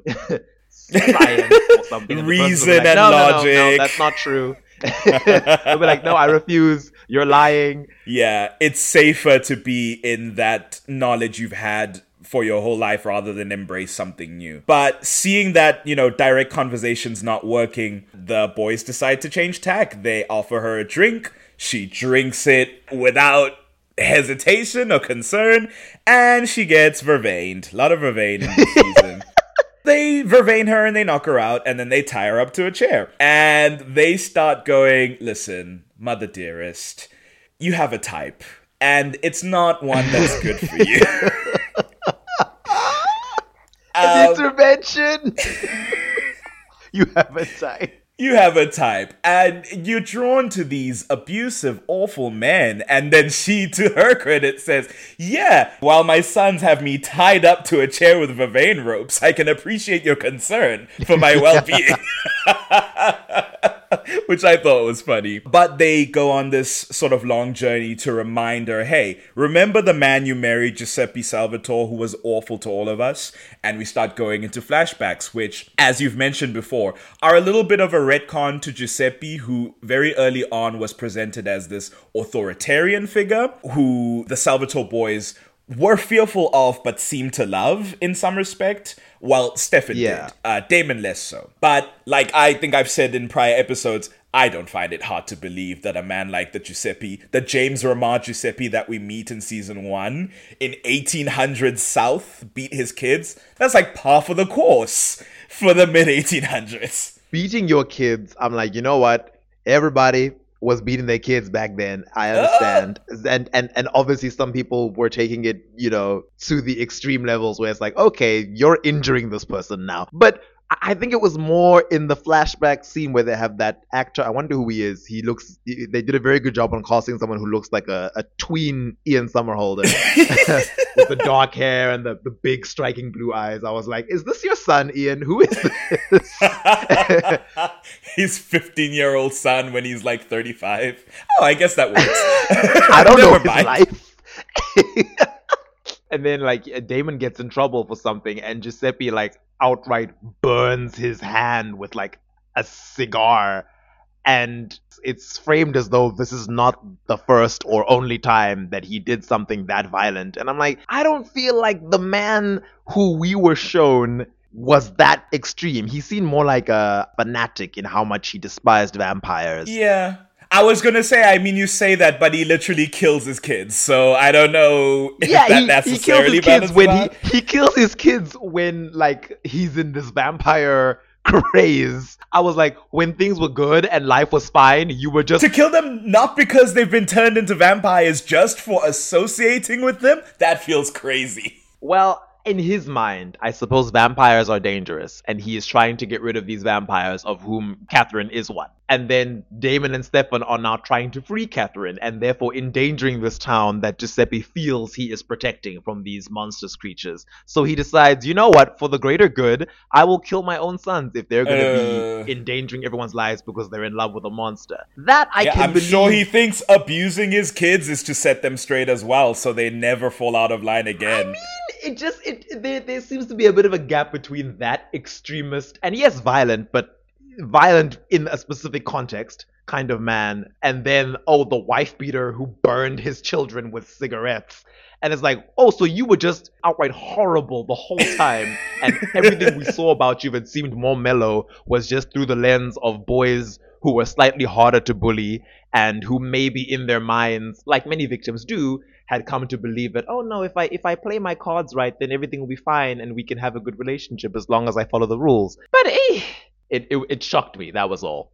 I think that it's not a large extrapolation to go, okay, so the Salvatore boys grow up and they grow up into like strapping young men, as they used to say. So at some point, like trying to physically abuse them won't really get you very far because at what point after hitting your children are they large enough to hit back? At what point do you decide as the abuser to go, okay, I'm shifting tax now, similar to how Julian does, and I'm gonna lay off on the physical and I'm gonna focus on the emotional. I'm gonna focus on priming them to be like my doting, responsible, and respectable sons. I hammer into them the ideals of like family above else, Confederate army for the win, like all these sorts of things where it's like you don't really need to beat them as much as they're older because you've already got it drummed into them from, from a young age. i guess he was probably emotionally and mentally abusing them off screen it's just I, I think maybe it's just because Stefan and Damon speak about Giuseppe fairly often once we're done with the season one flashbacks and we don't actually see him on screen, but they reference him fairly frequently and they speak about him, Damon especially, with so much disdain that I find it hard to believe that pointing out his outright physical abuse never came up when they were Sure. talking about, oh, you know, our dad slept with one of the maids after we'd already died and knocked her up, and that's where the Salvatore descendants come from. Or, you know, our, our, our dad sucked, and the reason that he got Katherine is because Stefan was dumb enough to think that he would listen to reason and spare this monster, quote unquote, just because his son was in love with him, and all those things. Yeah. And I'm just like, and in all that time, you never were like, oh yeah, our dad was actually horrible, and now that we've been adults for over a century, we can see that this man abused us, and there's no two ways about it. It just because none of it was ever referenced before Lily became a character, and then suddenly it was like, oh no, he was an outright like physically violent man towards this family. I'm like, oh, and that that just felt like it came out of nowhere, and it was a. By then, I was like, this feels like a pattern because the same thing happened with Mikael as the original's backstory became more fleshed out, where it was like, oh, Mikael was just kind of horrible to Klaus and a bully to him because he didn't like who he was. And then he learned that Klaus wasn't his, but by then they were all vampires, so he was like now actively hunting him down and trying to kill him. And then when we get to more flashbacks of the originals, it's like, oh no, Mikael was always horrible. He was beating Klaus up when Klaus was like 10, and he always targeted just Klaus, and he had no idea that this wasn't his biological Prior child. to his knowing that Klaus isn't his, it's like, did you on some instinctual level just sense? Like, damn, why did you hate this kid this whole time, you weirdo? Mikael was psychic. That's why he can also compel like his kids. He had That's that witch why, there we potential. go. there we go. Head canon. Mikael sensed something was up. They take uh, Lily through this sort of memory lane of, yeah, remember when Damon says, remember when he made me kill my pet turkey when I was 12 years old and we ate her for Thanksgiving and money had gone missing from the dad's bureau and the dad assumed it was Damon. Damon refutes that it was him because it wasn't, but then through coercion and mental abuse, Damon then has to confess. That's when the cigar thing happens. He says, "It's good to see I didn't raise a liar, and you have you have spoken truth in this moment." And then he pulls back Damon's sleeve and takes up his cigar and is like, "Yes, to make sure you never do it again." Starts burning his arm, and it's like, "Oh, all right." You've addressed it before in terms of like vic- victims seeing their abusers in a not so bad light when they're still in the thick of things and they haven't Yeah. worked through it. But uh, just to reiterate, at this point in the story, when I'm now seeing who Giuseppe was when they were younger and their mother was alive, I was just like, Stefan, you really thought this man was gonna spare Katherine for you if you went to him and said, "Hey, this guest in our household who I've been sleeping with Right. is a vampire. She's been feeding off me."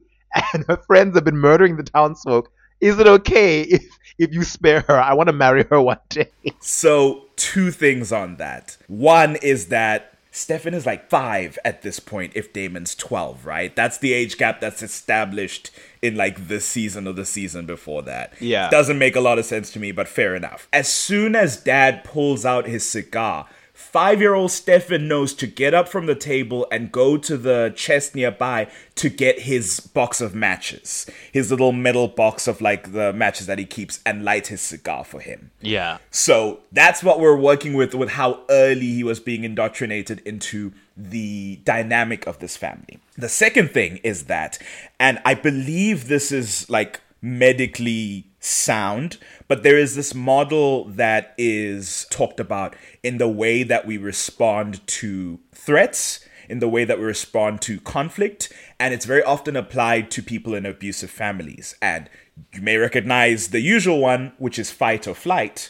but there are in fact four of them fight, flight, freeze, and fawn. These latter episodes, I have to keep going. We're not medical professionals, but I do think the three Salvatores outside of Giuseppe fit this in that I think Lily very obviously is flight. Both Stefan and Damon, when they're younger, are freeze. Damon grows into fight. Stefan grows into fawn. That's how I read Stefan's sort of earlier discussions with Katherine or thoughts on how his father would respond to that whole situation. I believe as he got older, Stefan had to fawn himself to his father in order to keep peace, in order to make sure neither of them were being the brunt of the abuse. I think that's the role that he had to take, especially because Damon and his father were always as loggerheads. That's what's described in the early seasons. Something to consider when we kind of read that very ridiculous claim that Stefan makes that his dad would be okay with everything.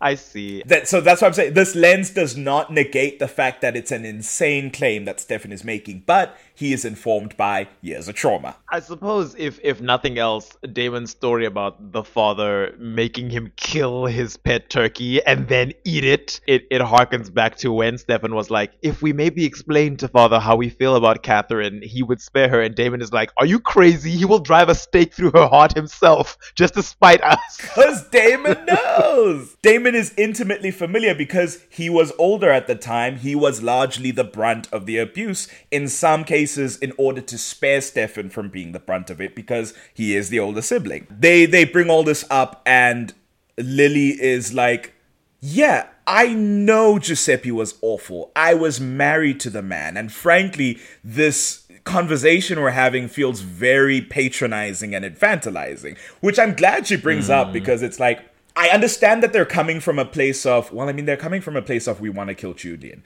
But at least Stefan's coming from a place of, I need you to understand that you've brought this awful person not just into your life, but into the lives of people you care about. But also, the way they go about it, there's an element of it that feels like, do you think she's stupid? I don't, I don't know.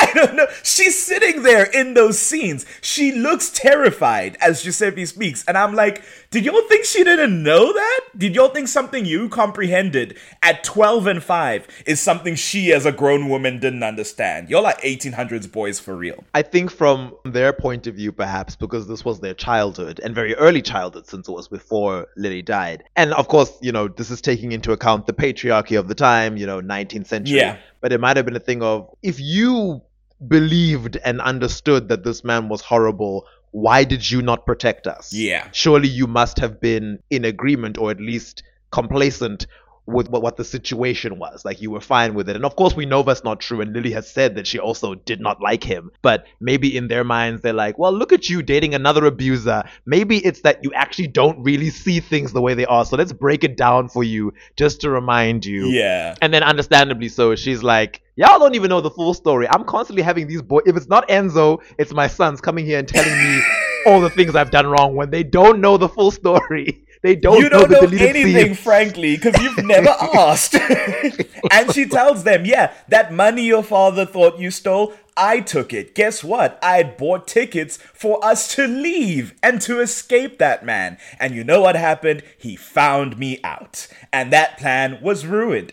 And if I didn't stay, he would have taken you both away from me. And then that would have been that. Sorry I stuck around to protect you and tried to shield you at least a little bit from the awful man who threatened us all. Yep. And it does become this this small shift in the like, oh yeah, I guess we didn't know everything like we typically assume. Such a sad and terrifying scene that flashback where you can tell that this character who who you want to be able to keep a secret is about to be found out because Giuseppe like confronts her and he's like, I know what you've been doing.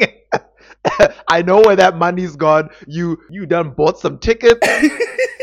you, you try to leave. She tries and she's like, no, no, no. You oh you spoiled the surprise, Giuseppe. I was gonna take the boys to go and see the new steam engine because I guess that was like a brand new thing at the time. No, she says I bought it for you and the boys to go see the Oh, steam engine. She even makes even it it's a gift for you. That's why I oh. was hiding it. She's big brain about it, but it still doesn't work. and then he becomes physically violent, and I was like, ugh. Yeah. Yeah. I wish you'd been an original witch. Listen, it, it really becomes a thing of, oh yeah, it was bad enough for these two young boys, a woman in the 1800s, who, the other thing too is that, like, it's crazy she managed to get that far in her plan. You've got no money, you've got no prospects. Not to quote Pride and Prejudice, you go anywhere as a woman before a certain time, and it's like, oh, where's your husband who we'd prefer to engage with and only respect you when you're attached to him? You've got no connections. All you are is the wife of this man and the mother of these boys, and you have no power beyond that. She was probably gonna steal some money on her way out, I assume. And then at least she would have a son who's like almost a teenager, which definitely would have helped uh, navigating that society. Because that society full on would have respected a 15 year old boy more than a woman More than 30s. a grown woman. Yeah. Crazy, but eh. Hey, but as she's in the middle of like reality checking them on what she had to go through, and that in fact she was trying her best to protect them, she suddenly sort of jerks to the side and she gets a cut on her neck and starts bleeding. God, I almost forgot that in the B plot of this episode, Enzo has roped Bonnie into finding this blade. I forget where they get it, and it doesn't matter, but they get this blade that he thinks is the thing that can kill Julian. And so he runs off to the heretic household to challenge Julian to a duel, which is like, Enzo, I don't even think that's the time you were from. Were they doing duels in the late 1800s? I don't think so. he grew up reading books about it. He's from like blimey old London where people get shot in the streets. I don't think people were dueling. And he's like sword playing with Julian for Lily's honor. And it's like what? What are we talking about? anyway, in that fight, Enzo injures Julian. And back with Lily and the Salvatore boys, Lily gets injured. And she tells them at the end of the previous episode, Julian managed to convince Lily that the heretics would link him and Lily together as a measure of protection for him now that the Salvatores were trying to kill him. Because he figured they won't kill me if it means that you'll die. Once again, one more of Julian's manipulations. Lily tells her sons this. And they're like, well, goddamn. Like, I don't know what to tell you if you can't even see how messed up that is. If you're so beholden to this man that you're willing to do this. So Damon heads off to go find out who's trying to kill Julian, what's going on with him, while Stefan stays with Lily to like untie her and like make sure she's okay. Enzo in this duel with Julian, Enzo's actually losing in the fight. Damon intercedes in the fight, and he's the one who takes that sword and stabs Julian with it. We have seen vampires, even if they're not hit with like a stake, something through the heart will knock him out for a bit. Yeah. So it knocks Julian out. Again, premature victory, hasn't waited for like the desiccation or the veins to appear. He's just like, yeah, he's dead. and Enzo tells him, yeah, this is the sword that would kill him. And Damon was like, well, Julian and Lily are linked, so I guess she's dead too. And Enzo's like, what? What are you talking about? And Damon's like, yeah, she got her little heretics to link her up. And Enzo comes in with a punch. Because I guess Damon this whole time has not been aware that Enzo is in love with his mother. Damon already has so much to deal with and so much that he needs to process with this this relationship with his mom. I don't think he wanted to know this. But it becomes clear then that like okay, so Damon killed Julian, or at least believed he killed Julian, knowing that it would kill Lily as well. So that kind of settles in after that. But Bonnie then calls up because she's been doing research on this sword and the Phoenix Stone, and she sees that there are actually two parts that are combined to create this Phoenix sword. And without the Phoenix Stone in it, the sword is useless. It won't kill vampires the way it's purported to. And then we cut back to Julian waking up, and I think Julian stabs one of them in the back, probably Enzo, because they were dueling. And so that's that. Lily and Stefan have a conversation in which she sort of cements this revelation that, like, I understand that you both feel I abandoned you, and in a big way I did, but I cared for you and I would not have left you with that man on purpose. You know, here's me trying to protect you up until the point where I died. And then when I died, I fled for your safety. And Stefan seems swayed by this, as he has been in these last couple episodes. They head off to go see what's happening with Julian and Damon and Enzo and, and crew Uh, she finds out obviously that Damon killed Julian because when they stab Julian, she also passes out. And so, as it turns out, Damon killed him with the knowledge that she was linked. So that's kind of it for them, really. At least by the point of this episode, it seems. To, I mean, it's been it for Damon even from two episodes ago. But on her side, it really cements okay, where I've been getting some headway with Stefan, I clearly mean nothing to Damon. She and Julian retire to their heretic house. Later that night, heretic house. I've been calling it that, the heretic household. She's at her dresser, sort of Annalise Keating style, like taking off her makeup, and she's staring into the mirror, all distant and ruminative, while Julian's prattling on about something I don't remember. She accosts him about the fight that he's having with Enzo, and she says, you know, why would you risk yourself in this way knowing that it would put me in danger? And he starts to apologize and says, I, I know, you're right, I, I shouldn't have done it. I failed you. He starts doing the usual spiel of like trying to convince her he's the good guy. He says he was just trying to protect his family, talking about Enzo coming to their house and like trying to fight him. He's like, I'm just protecting my family. She seems very affected, seemingly, about the, with the conversation she had earlier, and she asks him direct. Did you know that Valerie was pregnant in 1863? He does the thing where you lie by character, where you don't address what you've been accused of. You say, You know me, You've known me for how long? Would I do something like that? And what that does is it shifts the guilt from you to the person accusing you because how can you consider yourself a loved one of me if you accuse me of such an awful thing? Typical tactics. Oh, I hate it. And he talks about, oh, you know me, I am only about protecting our family. I would never do something so revolting. But then he does say he's sorry for acting recklessly with the Enzo situation. Will you forgive me? Something about the phrasing that he uses harkens back to a previous conversation she'd had with Giuseppe in her human life. And that's how she clocks that these two men are alike because you are behaving and speaking in exactly the same way that Giuseppe would when he had done something horrible and was trying to now justify it and get back into my good graces. then turns to the mirror as he says, Do you forgive me? She goes, Of course. And that throws her back to Giuseppe in an instance where he comes back, sort of like, I'm sorry, I lost my temper earlier, but you were the one who was doing A, B, and C. I can't be faulted for trying to keep my family together. And it's like, Ugh. oh my god. But then he says, Do you forgive me? And she in 1863 goes, Of course. And then they cut back to her in present staring at the mirror, and it's like, oh damn, she doesn't trust you at all, my guy. She didn't trust Giuseppe, and now she knows not to trust you. I was so satisfied at that moment. I was like, I'm glad that it didn't take a whole season's worth of convincing for you to realize this man was awful. And now you're going to use those manipulating genes that you passed on to Damon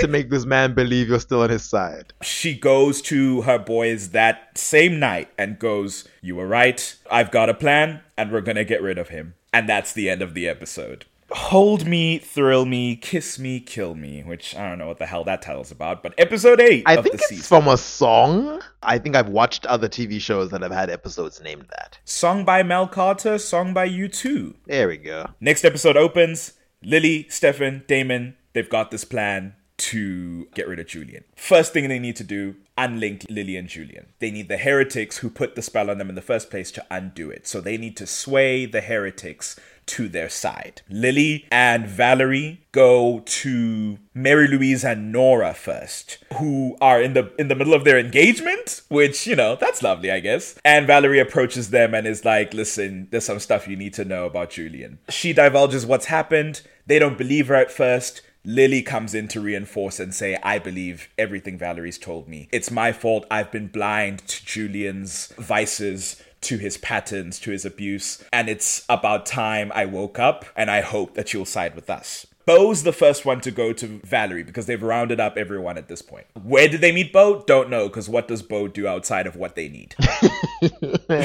Poor Beau. because Beau and Valerie are supposedly the closest, he's the first one to come to her side and uh, hug her and console her. Nora comes over next and gives her a hug and apologizes. Mary Louise is visibly distressed the whole time. I think of all of them, she's the one Julian has influenced the most, especially since his resurrection. He's been like goading her and pushing her, trying to help her fix the tension between her and Nora. He gave her a ring that he says is from some French princess. It sounded like bullshit to me. It sounded like the he gives me like pathological liar vibes of like I'll say anything to win you over. So he gives her this fancy ring to use as a wedding ring. At this point, Mary Lou is sold on Julian, can't be separated from him. So she's like, um, Valerie has actually lied to us numerous times in the past. And Valerie was like, Do you think I would lie about something this dire, this awful? In fact, Nora's the one who says that. Like, you can't believe that Valerie would make something as awful as this up. Come on. Mary Lou's like, She's been causing problems for us this whole time. And Nora was like, Yeah, and that's why we stick together. We need to make sure we are in each other's corner as a family. Despite her hesitation, Mary Lou does go over and join them. Oh, Lily's supposed to go essentially entrap Julian. There's this like party that they're having where she's supposed to pretend, you know, everything's fine, everything's chill. This is actually prior to them divulging to the the, the heretics, because the heretics are at the party, they're with Julian. I think they they open the episode with them having a pancake breakfast and Lily walks in and is like, Oh, what this cute domestic scene. Damn, I'm trying to kill this man. So at the party, they're like, We told you Lily's no fun, she won't let us feed. And Julian's like, Come on now, love. You've decided you're part of this family. No more nonsense with the Salvatores. Be the woman I fell in love with, that I fought through hell for. All the same manipulative shit. So she's forced to now feed from this random person who's at their house because they've just thrown this party. Damon walks in. He looks disgusted as though he's never drank from people in his life. I don't know what that was about. So he runs off in disgust. Lily goes after him and is like, I had to pretend, obviously, we've got this plan going. I forget what he's even there to tell her. I think he's just there to judge. Uh, but this is where they they hash out the situation of like, oh yeah, you've made it very clear you want nothing to do with me. You tried to kill Julian the other day, knowing it would kill me too. And Damon's like, listen, you abandoned us every chance you got. Why should I care about you at all? And she slaps him across the face. I think she does in that moment go, I am your mother. she literally goes, I am your mother. Despite what else has transpired between us, there's still that. How can you hate me in this manner? Damon gives some Damon quip and then walks off. Cue Meghan Trainor song. I might play, I'm like picturing an edit now where it starts playing in the background. So she and Stefan have a conversation later while she's like prepping to go sort this out. Stefan essentially says, I mean, regardless where we go from here, I will always love you as my mother. And she seems very touched by this, especially because, right, the prospect of getting rid of this man who has been a fracture between them. Now there's this hope that maybe we can start anew. There is still something here despite everything, and now we can build something new. It's a shame I can't do that with Damon though, because listen, your brother wants nothing to do with me. Stefan is like, give it time. Yeah, it seems like he hates you, but how many times has he told me he hated me? And look at us now. We're killing it. the beauty of eternity. I mean, he wasn't there when Damon told Lily that he didn't care about her anymore, and it didn't even it didn't even seem rooted so much in the Elena sleeping curse of it all. It seemed more like Damon was still very hurt about just losing his mother in general. The quote unquote abandonment, where he he was just like, I don't care anymore. I think he tells her that I wish I would have left you in the prison world if I could do it all over again so I don't to see your face again. I'm like, damn, Damon's literally like, I, I should have found another way to get Stefan's humanity back. This has not been worth the trouble. I think even in a conversation with Stefan, because Stefan chews him out for trying to kill Julian while Julian and Lily were linked. And Damon has this really emotional and kind of moving outburst about how at least from his point of view, she has consistently chosen other people over them. Yeah. Why should he do any different? There's this voice crack that happens in the middle of that outburst where I was like, oh my god. Do I feel bad for Damon Salvatore? This is crazy. I mean, come on. And I do. He's a victim of abuse who lost I'm- the good parent he had. then she came back and decided she didn't want anything to do with him. Cut him some slack. I'm being a shit. This is, I've said to you before, there will come a time when I must relent on my Damon Salvatore shtick, and this is the thing. Even on first watch, this was the season where I went, well, shit, kind of a raw deal for Damon. Stefan assures her, listen, the promise of eternity as vampires, we've got enough time to figure this all out. Meta textually, that's when I should have known after Stefan and, and Lily part, Enzo shows up because he still thinks he's in this. He comes to Lily and is like, oh, well, now that you're gonna kill your boy toy, smash? And Lily's like, "Ah, I don't know, maybe. I'm kind of in a vulnerable place right now. And Enzo's like, that's all I need, baby girl. Let's run away together. Your sons will take care of this. You don't need to be involved in this plan. And she goes, I know you don't understand this because you don't have a, a shred of integrity in your body, but I made this mess. I have to fix it. I will not leave the burden of it to my children when they've suffered enough as a result of my actions. They do, however, have a little canoodle. I can't remember if they kiss, and I don't care to go back and check. Damon and Stefan go after Julian. I feel like they attack him and they tie him up. I think it was it was bouncing back and forth between Valerie having to convince her, her surrogate sisters, Mary Lou and Nora. So Julian is knocked out and locked up. Stefan has gone off, and that's when he has this conversation with Lily. Damon is with Julian, and Julian is busy trying to prod and poke, trying to provoke him into a fight so that he can escape. Valerie comes in and is like, Don't listen to him. This is his usual trick. He's trying to goad you into something that you know you can't get out of because he's a pathetic loser.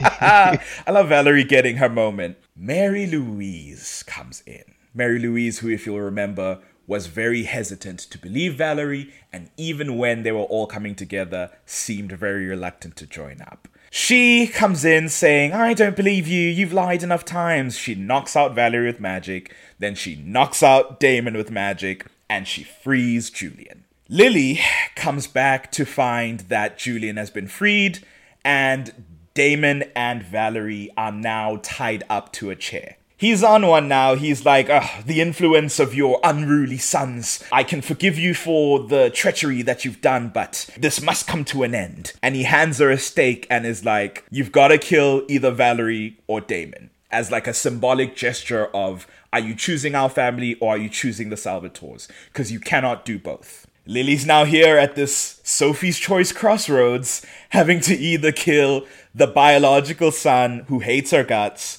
or the sort of found family daughter who she's finally reconnected with. Damon has already sort of sealed the deal in his mind of like, yeah, obviously she's gonna kill me. Lily is like torn. She's, I mean, seeing Julian in the light finally and seeing him explicitly be the person she was warned about. So she takes that stake and she goes, Actually, you don't get to take the power away from me anymore. All this time, I've shrunk myself in your shadow. I've let you run the show. But this choice I get to make for myself. And she takes the stake and she stabs herself in the chest because she's under the impression that she and Julian are still linked. She goes straight for the kill shot too, because she's going, I'm kamikazing, I'm taking him down with me, I'm making sure he's dead. And the moment she drops, Julian chases after her and goes, No, my sweet, foolish girl, which is the most disgusting thing that's ever left his lips. this 200 year old woman, my sweet, foolish girl, shut your mouth. She's dead because of you. But he's like, Mary Louise has already unlinked us. So now her death is in vain in trying to protect both her children. Is this not the second or third time this has happened in this universe where as they're about to kill someone through someone else, the, the connection between them breaks and it's like, oop, too late. the link between the originals when they kill Finn and Bonnie has just unlinked them. They killed Finn, who was the least threatening of all the original siblings, the only one who meant them no harm, and they killed him for nothing. yeah, yeah, yeah. Oh. As this episode ends, sort of in her dying throes, because oddly enough, she doesn't die immediately. I have issues with that.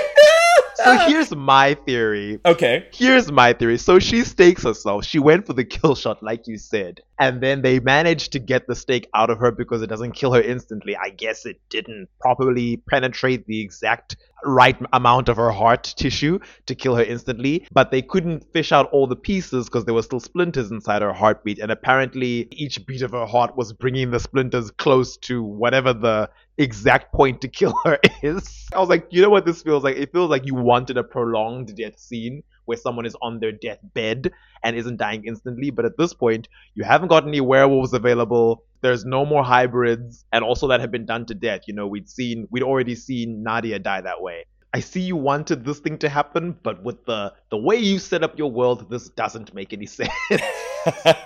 How is this splinter lethal? It's in her heart. I don't understand. it's not terribly clear. Also, the heretics have magic. They can't telekinetically pull a splinter out of her heart that hasn't already killed I her. I guess maybe it's like Jean Grey Nightcrawler from X2 rules. You've got to see it in order to move it. Hmm. I don't know. Listen, I, I this is not me trying to defend it. I'm throwing spaghetti at the wall. I agree with you that it's like okay, sure, but the effect is had. She's on her deathbed, slowly graying from the bottom up as she dies, and all her children, besides Mary Louise, get to say the last words. Stefan is sort of he says the first goodbye and then like holds court as everyone comes in to give their farewell. Damon's sitting in the back of the room with like a bottle of bourbon in his hand and he's downing it every time someone new walks in. And as everyone's done their thing, Stefan looks to him and says, Say something. And Damon comes close. The gray's up to her chin at this point, And he leans real close to her ear and says, You made your bed.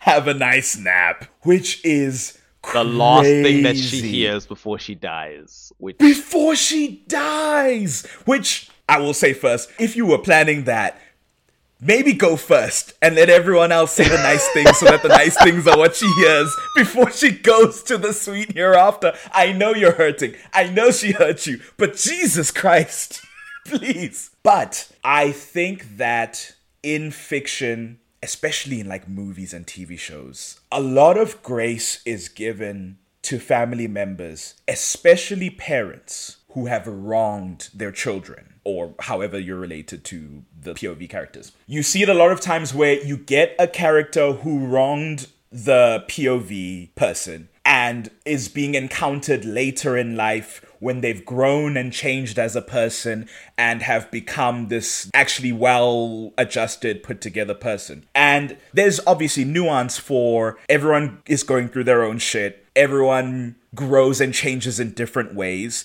And it's a shame that they weren't able to do that for you, but maybe they can be better going forward. Yeah. But for you, the person who was wronged, you're now left with this with this dissonance right you're left with this thing that you now have to grapple with and and this is not an accurate thing to say but it is the feeling you might get of oh i wasn't worth being good enough for Yeah. that family that you chose over me you were great for them but you abandoned me so that person has to deal with that. And then layered on top of that is the expectation by other people and the insistence of the story that you have to forgive someone no matter what because they're related to you by blood. And I defy that ideal in the strongest sense. I agree. If someone has wronged you in that irrevocable way, and I do think, I know I've been playing Lily's advocate in this episode, but the way in which she left them, intentional or otherwise, they are allowed to have whatever response and whatever journey they have as a reaction to that. Because she did choose another family. I'll also say it, it's sometimes not even just family members. It's often just a thing of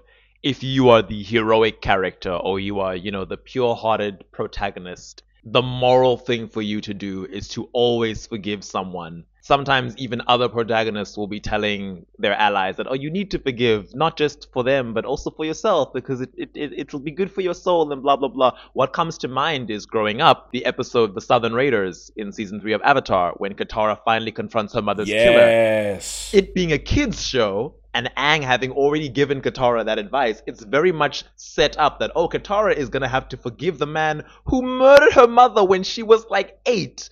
And this is something that she needs to do to be a good person and to heal. And I was so surprised, but also happy that at the end of the episode, she doesn't forgive him. She's like, no, I will never forgive this man for what he did. I will always hate him, but I've decided to let go of like actively hating him because I've realized he's not worth it. But I'll, I'll never get to a place where I'm like, oh no, it's fine. Like I forgive you and I let go of my of my pain and trauma that you caused me. And who she does forgive is Zuko, who obviously did something nowhere near as bad. Yeah. I liked seeing that because so often, as you say in fiction, it's family members, but it's, it's also sometimes just people who've done heinous things. But because you're the hero or you're the protagonist, you must be the bigger person. Another one that comes to mind is I don't know if you finished season two of Heartstopper. You think I hadn't finished Heartstopper? Come on now. I watched that opening night.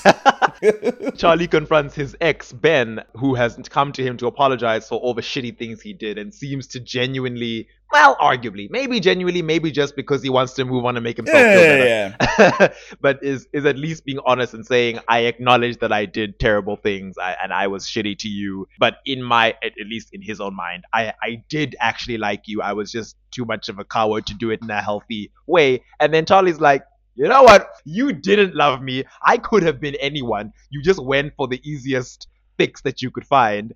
And you don't get to come here and apologize just so that you can feel better. I'm not going to forgive you. I hope that you heal from whatever is wrong with you and you go on into life and don't hurt more people. But as for me, All the way separate from me. Yeah. No, yeah. absolutely. So I can agree with with your sentiment that this thing of characters needing to forgive is not only unrealistic in terms of real life, but also kind of unfair. Like we we live in a world where people acknowledge there are things that are unforgivable. Like so my instinctual reaction just comes from me as a person who has a good relationship with my mother where I instinctively go, that's your mother on her deathbed. You can't say something like that as she's dying. That's awful. But you just have to pause and remove yourself from the situation because people have different relationships with the loved ones in their life and they have their own trauma. So Yeah. as much as it it stresses me out to watch it happen and it, it it gives me bad feelings inside, he's fully allowed. But that is unfortunately the last thing Lily Salvatore hears before she Yeah, dies. it was harsh because he was clearly trying to hurt her. And you could blame Stefan. You could say maybe Damon wasn't gonna say anything, but Stefan was like, "Bro, say something." You egged him on. speak."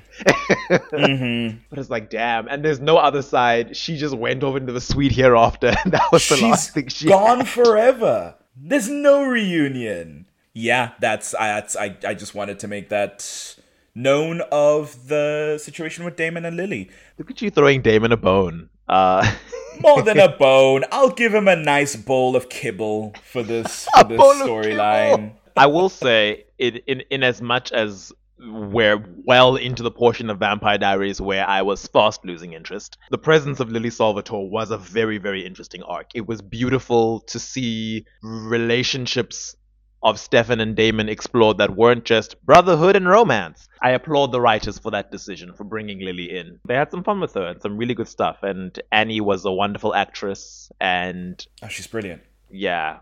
Rest in peace, Annie. I will say, and I think I mentioned it earlier, of like, I think there's potential that's lost with Lily in season seven specifically, in the latter half of season seven, when she's like embroiled in all this man drama with this with her sons, with Julian, with Enzo. She ends up this pawn in between all their dynamics that I feel like she loses some agency in that. Even in the last act she does, in a lot of ways it's her taking that power back, and that's nice, but at the same time, she dies for nothing at the whims of this man who was controlling her for so long. Yes, it might heal something in Damon, even though he won't have to grapple with it until later in the season when he has to go into the Phoenix Stone. We'll discuss that another time. And yes, it gives her closure in in some sense of I don't know her misgivings and her desire to leave behind that mother self that she was. Maybe she gets some closure on that.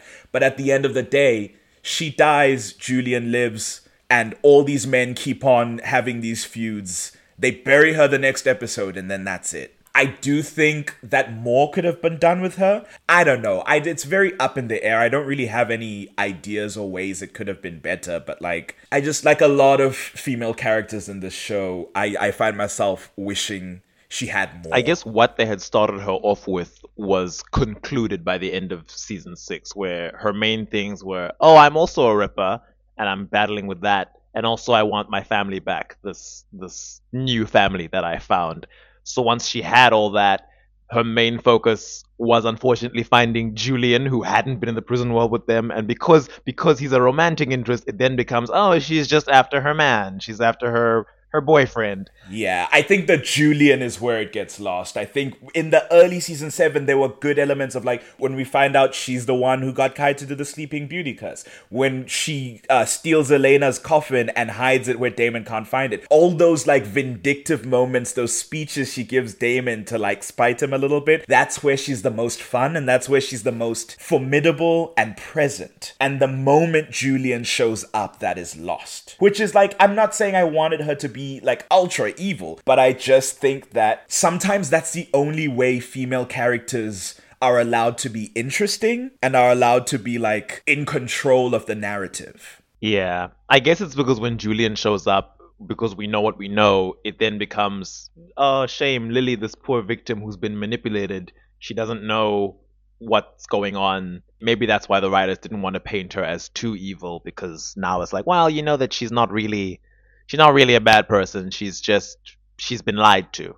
But I, I did enjoy getting to explore more of her relationship with Stefan in season seven. I mean, all, all through season six, once she becomes relevant, Damon keeps saying, "Oh, Stefan was a mama's boy." Like when he finds out Lily was a ripper, he's like, "Makes total sense. Stefan was a mama's boy. he would have hung himself with her apron strings if he thought it would please." That line is so biting, but actually kind of sweet. I mean, not in a healthy way, of course, but I do find it it fits very well with the Stefan who we know. We see a Stefan who's very empathetic and nurturing and caring. Not to say Damon can't be those things, but V very often isn't. It it really kind of fits into that puzzle piece of Stefan that like, yeah, he's a mama's boy, and look at his mom. In the times when she's not being an antagonist, she's compassionate. She's trying her best to keep the peace. That is the thing that links them both the best. Of like, it's the Ripper thing, and it's that they're always trying their best to keep the peace, to avoid conflict, to make sure everyone's getting along well. She's always trying to wrangle her heretic kids. He's always trying to wrangle his monstrous vampire brother. It makes so much sense. So I like that. Maybe the reason that Damon is the way he is is because he attached himself to the worst parent. Like he, Yeah. he he sought approval from Giuseppe, and then once he realized that wasn't gonna happen, then he just spent all his energy rebelling against Giuseppe and his memory. Stefan was the one who was like, "I loved my mother, and the, my last memory of her is an angel coming to me and telling me everything would be okay. That's why I'm the sweet, sensitive brother." And Damon is the one who's like, "I'm too cool to care about this." and once Lily shows up, you see that oh, Damon was prepared to open himself up to Lily, but once he found out that oh no, she had abandoned him, much like Katherine, who he spent centuries, well over a century, waiting Yeah. for, he was then like, oh, this shit again. You know what? I'm not even gonna open this door. You're dead to me. Why even bother? I think Stefan says he was the first woman to abandon him. Which I was like, oh. But yeah, I mean, that's all I've got on Lily, unless you have anything else. Beautiful name. I like I like the name. Her name is Lillian, but I also like her nickname Lily. A flower. It fits her vibe. I wonder if there's any like associations with the flower that they were going for. I know it's usually thought of it its, its white phenotype, although it comes in other colors. Each different variety of lily holds a different meaning, but the most common meaning is purity and fertility, fresh life and rebirth. Huh, makes sense. Vampire and fertility. She's a mom, I guess. The tracks. I guess. hey, like I said, she would have had to work a lot harder to be the worst mom in this universe. Oh, for sure. Honestly, she's doing okay. That is the episode. That's it from us. But if you have any questions or thoughts about, I mean, Lily Salvatore or any of the characters or our episodes, you can mail them to us at animalattackpod at gmail.com. You can also tweet us at animattackpod. That's at a N I M Attack Pod. You will find a link tree in our bio that can take you to all our online stuff. Let us know how you feel about the show. Are you enjoying it? Do you like the format? Is there anything you'd like to see in future? Just drop us a line and we'll be curious to see. But other than that, thanks for listening and we'll see you in the next one. Cheers. Bye.